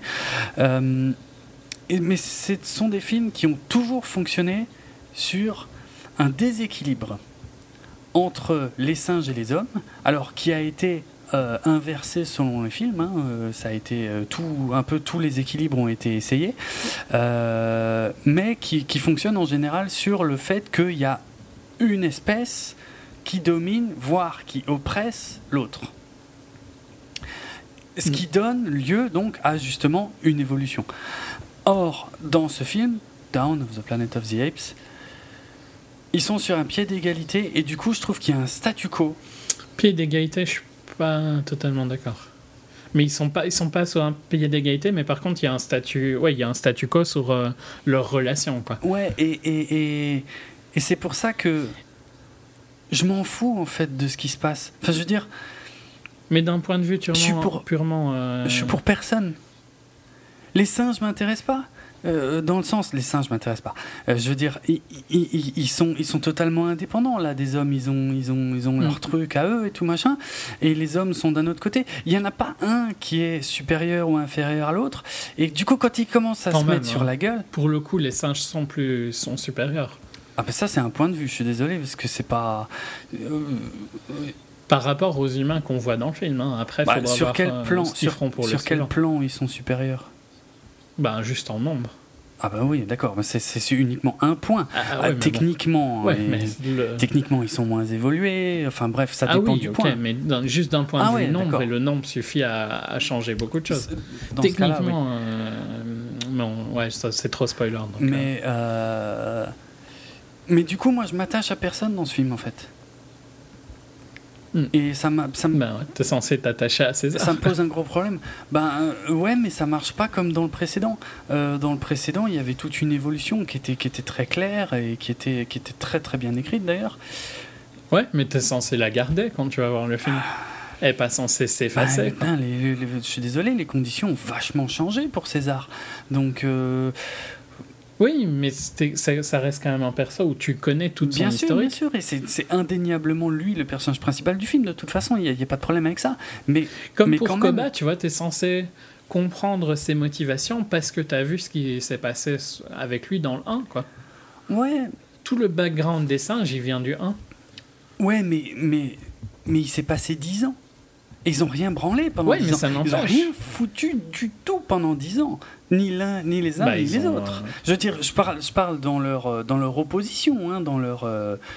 Ah oui, mais oui, mais c'est dit aussi dans le film qu'ils n'ont pas eu de contact avec voilà. les humains depuis longtemps. Depuis dix ans, de, de, après. Non, non, euh, pas, ils en avaient vu. Euh, ah bon il, mais je l'ai revu il y a vraiment ouais, pas ouais. longtemps. Mais euh, ils disent à un moment un truc du style que ça fait euh, deux ou trois hivers. Ce qu'ils disent jamais année, ils disent mm-hmm. hiver. Pour dire qu'il y a dix hivers qui sont passés, et que ça faisait deux ou trois ans qu'ils n'avaient plus euh, vu d'humains. Donc à mon avis, ils envoyaient de temps en temps sur le ouais, pont. Bon, quoi. C'est limité comme interaction, mais une interaction comme dans le film, il y en, genre, il y en a jamais plein. eu ben non, parce pendant que dix ans. Eux, ils ne cherchent pas, et les humains ne cherchaient pas non plus. Ils étaient en train d'essayer de survivre. C'est compréhensible qu'ils n'aillent pas explorer. Ça marche pas avec moi. Franchement, euh, pour les humains, c'est limite. Je comprends. Pour les singes, euh, pour les singes à peu près. Pourquoi est-ce que les singes iraient explorer non, la bah, ville, pour les singes, ouais, ah, ok. Mais pour les humains. Euh... Et pourquoi est-ce que des humains qui essayent de survivre iraient explorer tant qu'ils en ont pas un besoin euh... Tu vois, pourquoi aller se mettre en danger quand t'as ouais, mais... probablement déjà eu énormément de mal à survivre jusque-là, tu vois. Ouais. C'est pas comme si ça avait été une. Euh, une balade. Euh, pourquoi aller chercher du danger ? Ouais, pourquoi pas, mais ok, mais... Enfin, mais, non, mais... C'est, c'est si humain, tu joues à, non, mais ces humains, là... Je vais utiliser une analogie... Attends, je, ouais. j'utilise une analogie, mais... Si tu joues à des jeux de survie ou quoi, tu vois, style... Euh, enfin, tout, n'importe quel jeu de survie, tu vas d'abord refaire ton camp, tu vas ouais, créer... Euh, tu vas essayer d'avoir une, une vie euh, potable, tu vois, avant d'aller explorer... Ouais. Ou si tu vas explorer, tu vas explorer pour un besoin. C'est ce que font les humains, là. Ils ont un besoin d'électricité. Oui, c'est la base dans Warcraft. Euh... Oui, mais dans n'importe... Ouais, ça, c'est un, un R T S, mais dans n'importe quel jeu de survie, oui, tu non, vois. Oui, bien sûr, ouais. Parce que Warcraft, la base, c'est quand même d'aller attaquer à un moment. Bah après, oui. Après, quand, après avoir fait tout ce que tu viens de dire. Oui, mais bon, tu peux aussi jouer à des jeux de survie sans attaquer. Ouais, non, non, mais... C'est parce qu'il y a une, un côté conquête dans les ouais. jeux, mais... Euh... Juste le côté survie, tu vois, moi je trouve que c'est logique qu'ils ne cherchent pas à se mettre en danger, à faire des expéditions, tant qu'ils ne sont pas soit dans un besoin de les faire, soit dans suffisamment confortables pour pouvoir les faire. Et là, on est plus sur le côté besoin. En théorie, moi je suis d'accord avec toi. Le seul problème, c'est que ce film ne me fait absolument pas croire une seule seconde que ces humains ont survécu dix ans euh, après, euh, je sais pas, une, une, une épidémie qui a mis fin à à peu près tout, quoi. Moi, je crois pas, je crois pas qu'il s'est passé dix ans. Mais enfin, ça, on va y retourner. Ça, j'ai un peu. C'est débile. Ouais, ça, je suis un c'est peu très d'accord. mal fait, franchement. C'est dix ans parce que c'est dix. Ouais. Parce que. Mais ça en même se temps, voit par pas, contre, hein. le côté de survivre, non, ça se voit pas. Survivre dix ans. Ça, c'est possible qu'ils survivent dix ans au niveau... Je parle purement de l'électricité, qui est le, leur, leur recherche ouais, ouais. en allant dans la forêt. Euh, c'est possible qu'en vidant toutes les réserves qu'ils trouvaient autour de chez eux, ils puissent vivre dix ans avec des générateurs pour une toute petite colonie, quoi. Ouais. Ils ne sont pas euh, des milliers, hein, ils sont non, centaines, sinon, deux cents ouais, ouais, peut-être. Ouais. Donc, ils peuvent largement vivre avec des réserves d'une ville comme Fran- San Francisco en utilisant des générateurs pendant largement dix ans, quoi. Mm. Tu vois, ils ont quand même accès à, à une armurerie où il doit y avoir des, des réserves gigantesques. Donc, euh, c'est l'avantage d'une, d'une apocalypse où. Euh... Enfin, par contre, ouais, le côté que tu peux ne pas aimer, c'est que c'est une apocalypse où tu ne vois pas du tout s'il y a eu des combats ou quoi. Il y a, tu vois pas les. Souvent dans les films post-apo, t'as une période où euh, à la Mad Max, quoi, ouais, on va dire, pour mm-hmm. simplifier. Où les gangs et tout ça règnent suprême, et là tu la ouais, vois pas cette période, ça, ouais. si elle a existé ou si elle n'a pas existé, tu sais pas. Il, il... Parce qu'ils sous-entendent à deux trois moments qu'il y a eu des trucs bizarre, mais... Il manque beaucoup de background dans ce film, sans déconner. Il manque du background pour les personnages, il manque du background pour l'univers. Moi, je trouve que ça fait beaucoup. Hein. Euh... Euh, franchement, si les singes... Je suis d'accord avec toi que les dix ans, et tu sais quoi, les dix ans, je les avais pas entendus la première fois que je ah l'avais ouais. vu. Et je pensais que c'était moins longtemps. Mais c'est clair. Je veux dire, on dirait que ça fait un an. Les dix ans, ça justifie uniquement le fait que les singes se soient reproduits. Mais sinon, ouais, si tu regardes les le... humains, on dirait que ça fait un an, hein, pas plus. Et un ou deux ans, limite, ça gêne bah moins, ouais. tu vois. Ah ouais, ce serait moins choquant, mais là...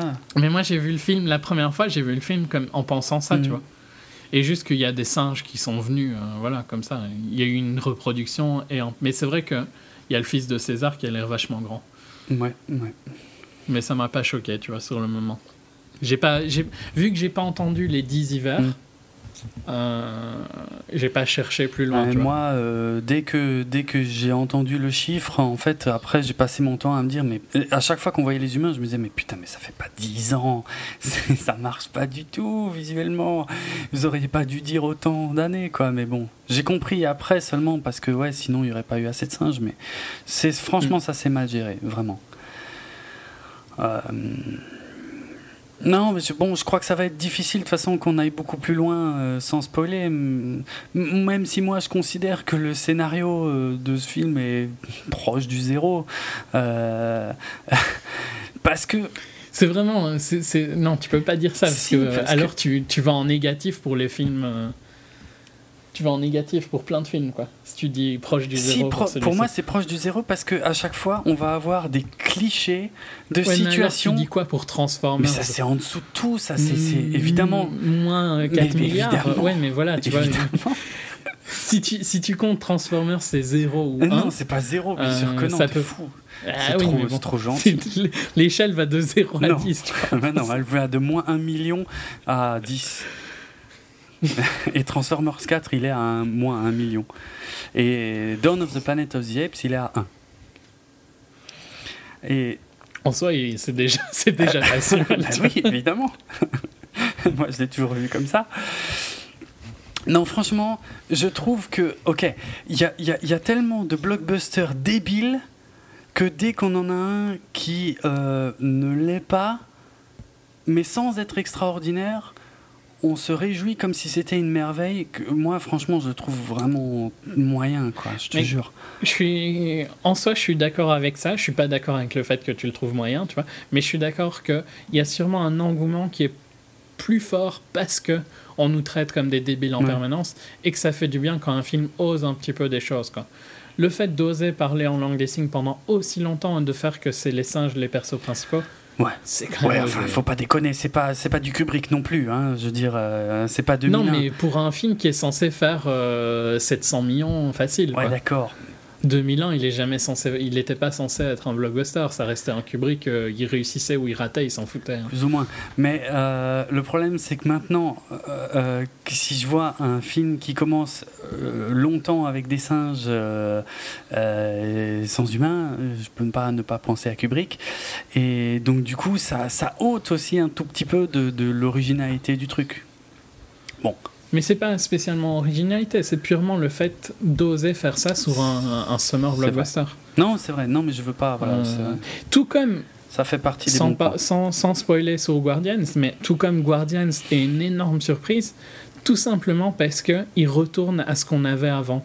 Il retourne au fait que t'as le droit d'avoir un peu de comédie dans un mmh. blockbuster. Gu- Et... Guardians, c'est les gardiens de la galaxie. Hein, pour. Euh... Ouais. euh...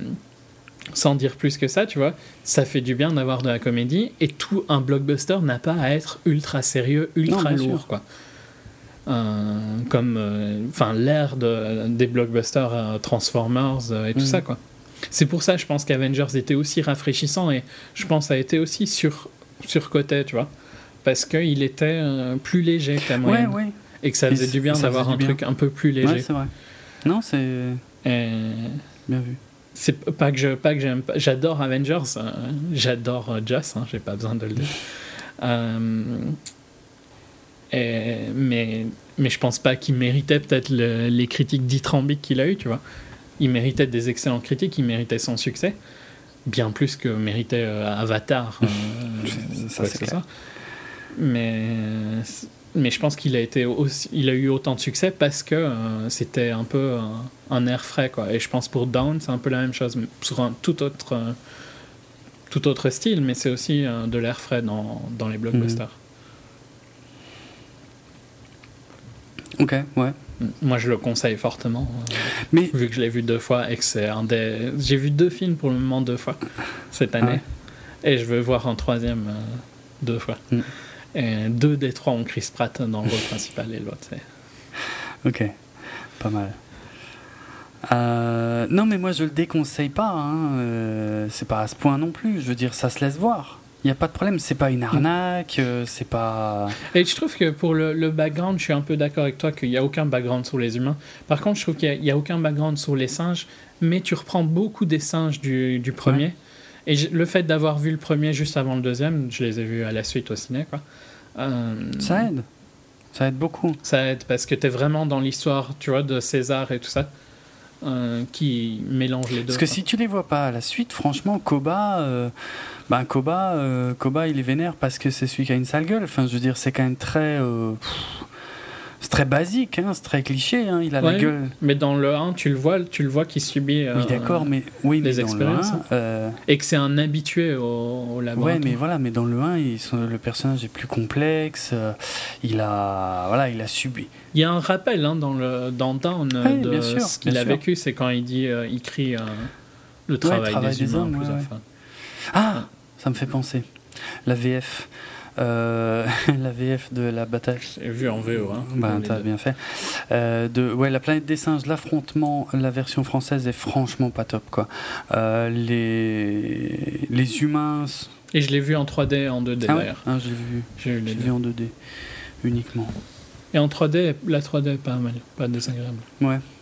Je la conseillerais pas spécialement, mais elle m'a pas donné mal à la tâche. Ok.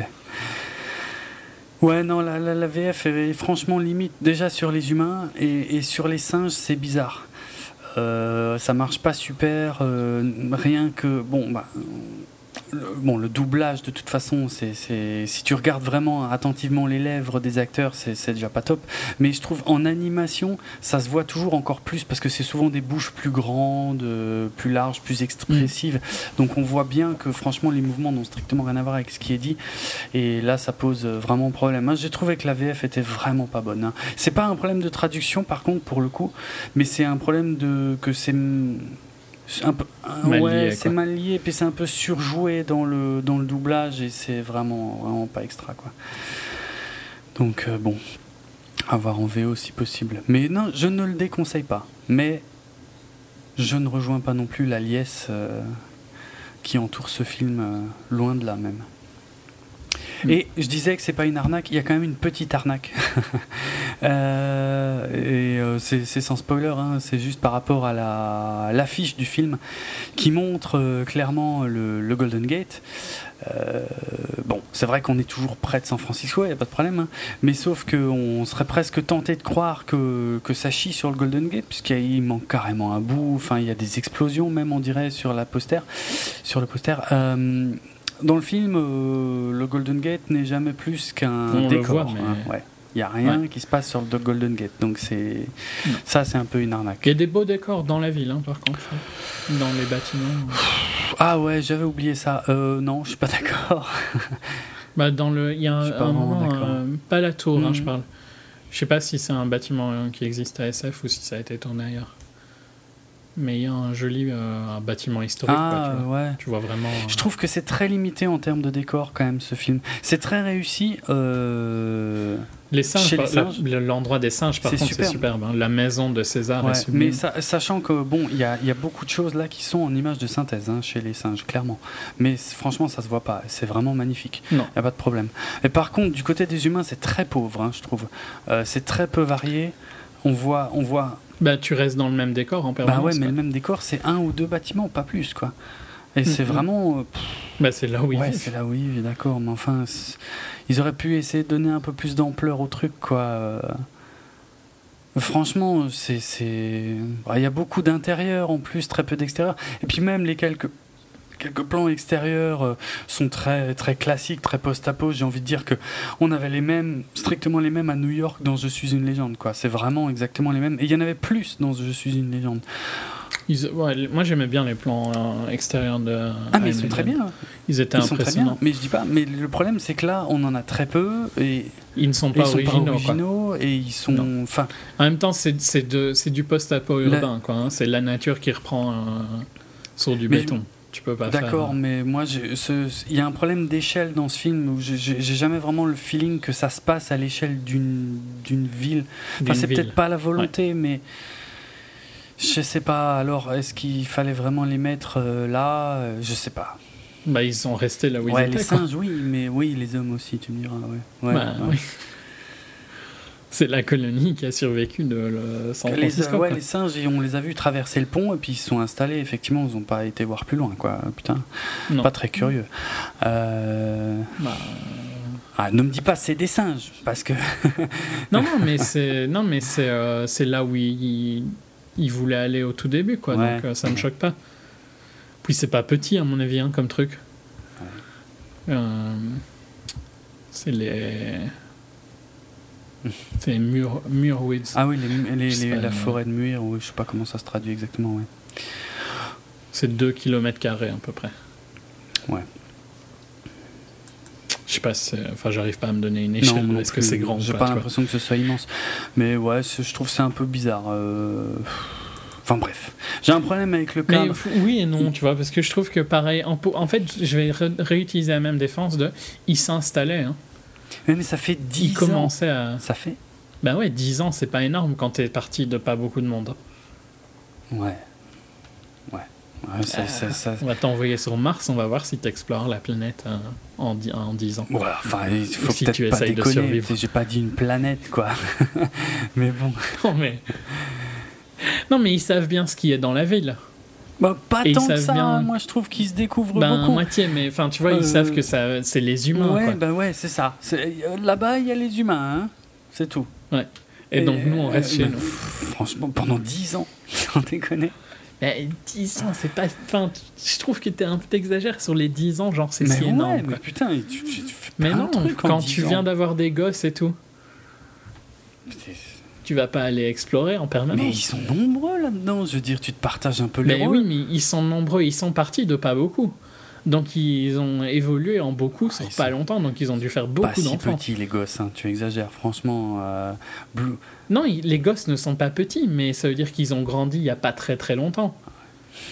Genre euh, H et euh, César, ils doivent avoir euh, huit ans, un truc du style, quoi. Je sais pas, je sais pas, je sais pas dire l'âge ah, d'enfant. H et Blue Eyes, tu veux dire. Ouais. Ah oui, le fils de. Ouais. César. Ouais. Bah, en, en huit ans, t'as pas le temps d'aller voir un peu ce qui se passe à côté, quoi.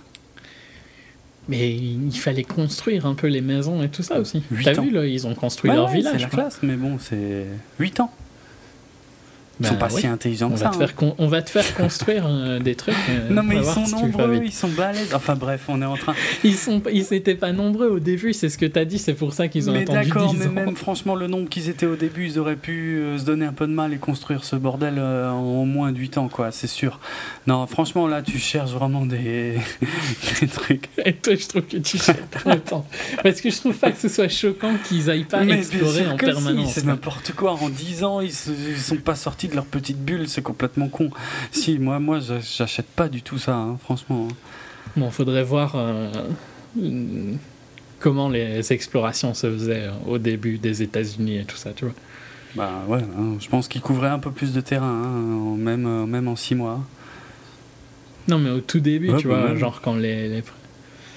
Je sais pas. Putain, même Taylor et les autres dans le film de soixante-huit, à pied, ils vont voir plus loin, quoi, je veux dire, sans déconner.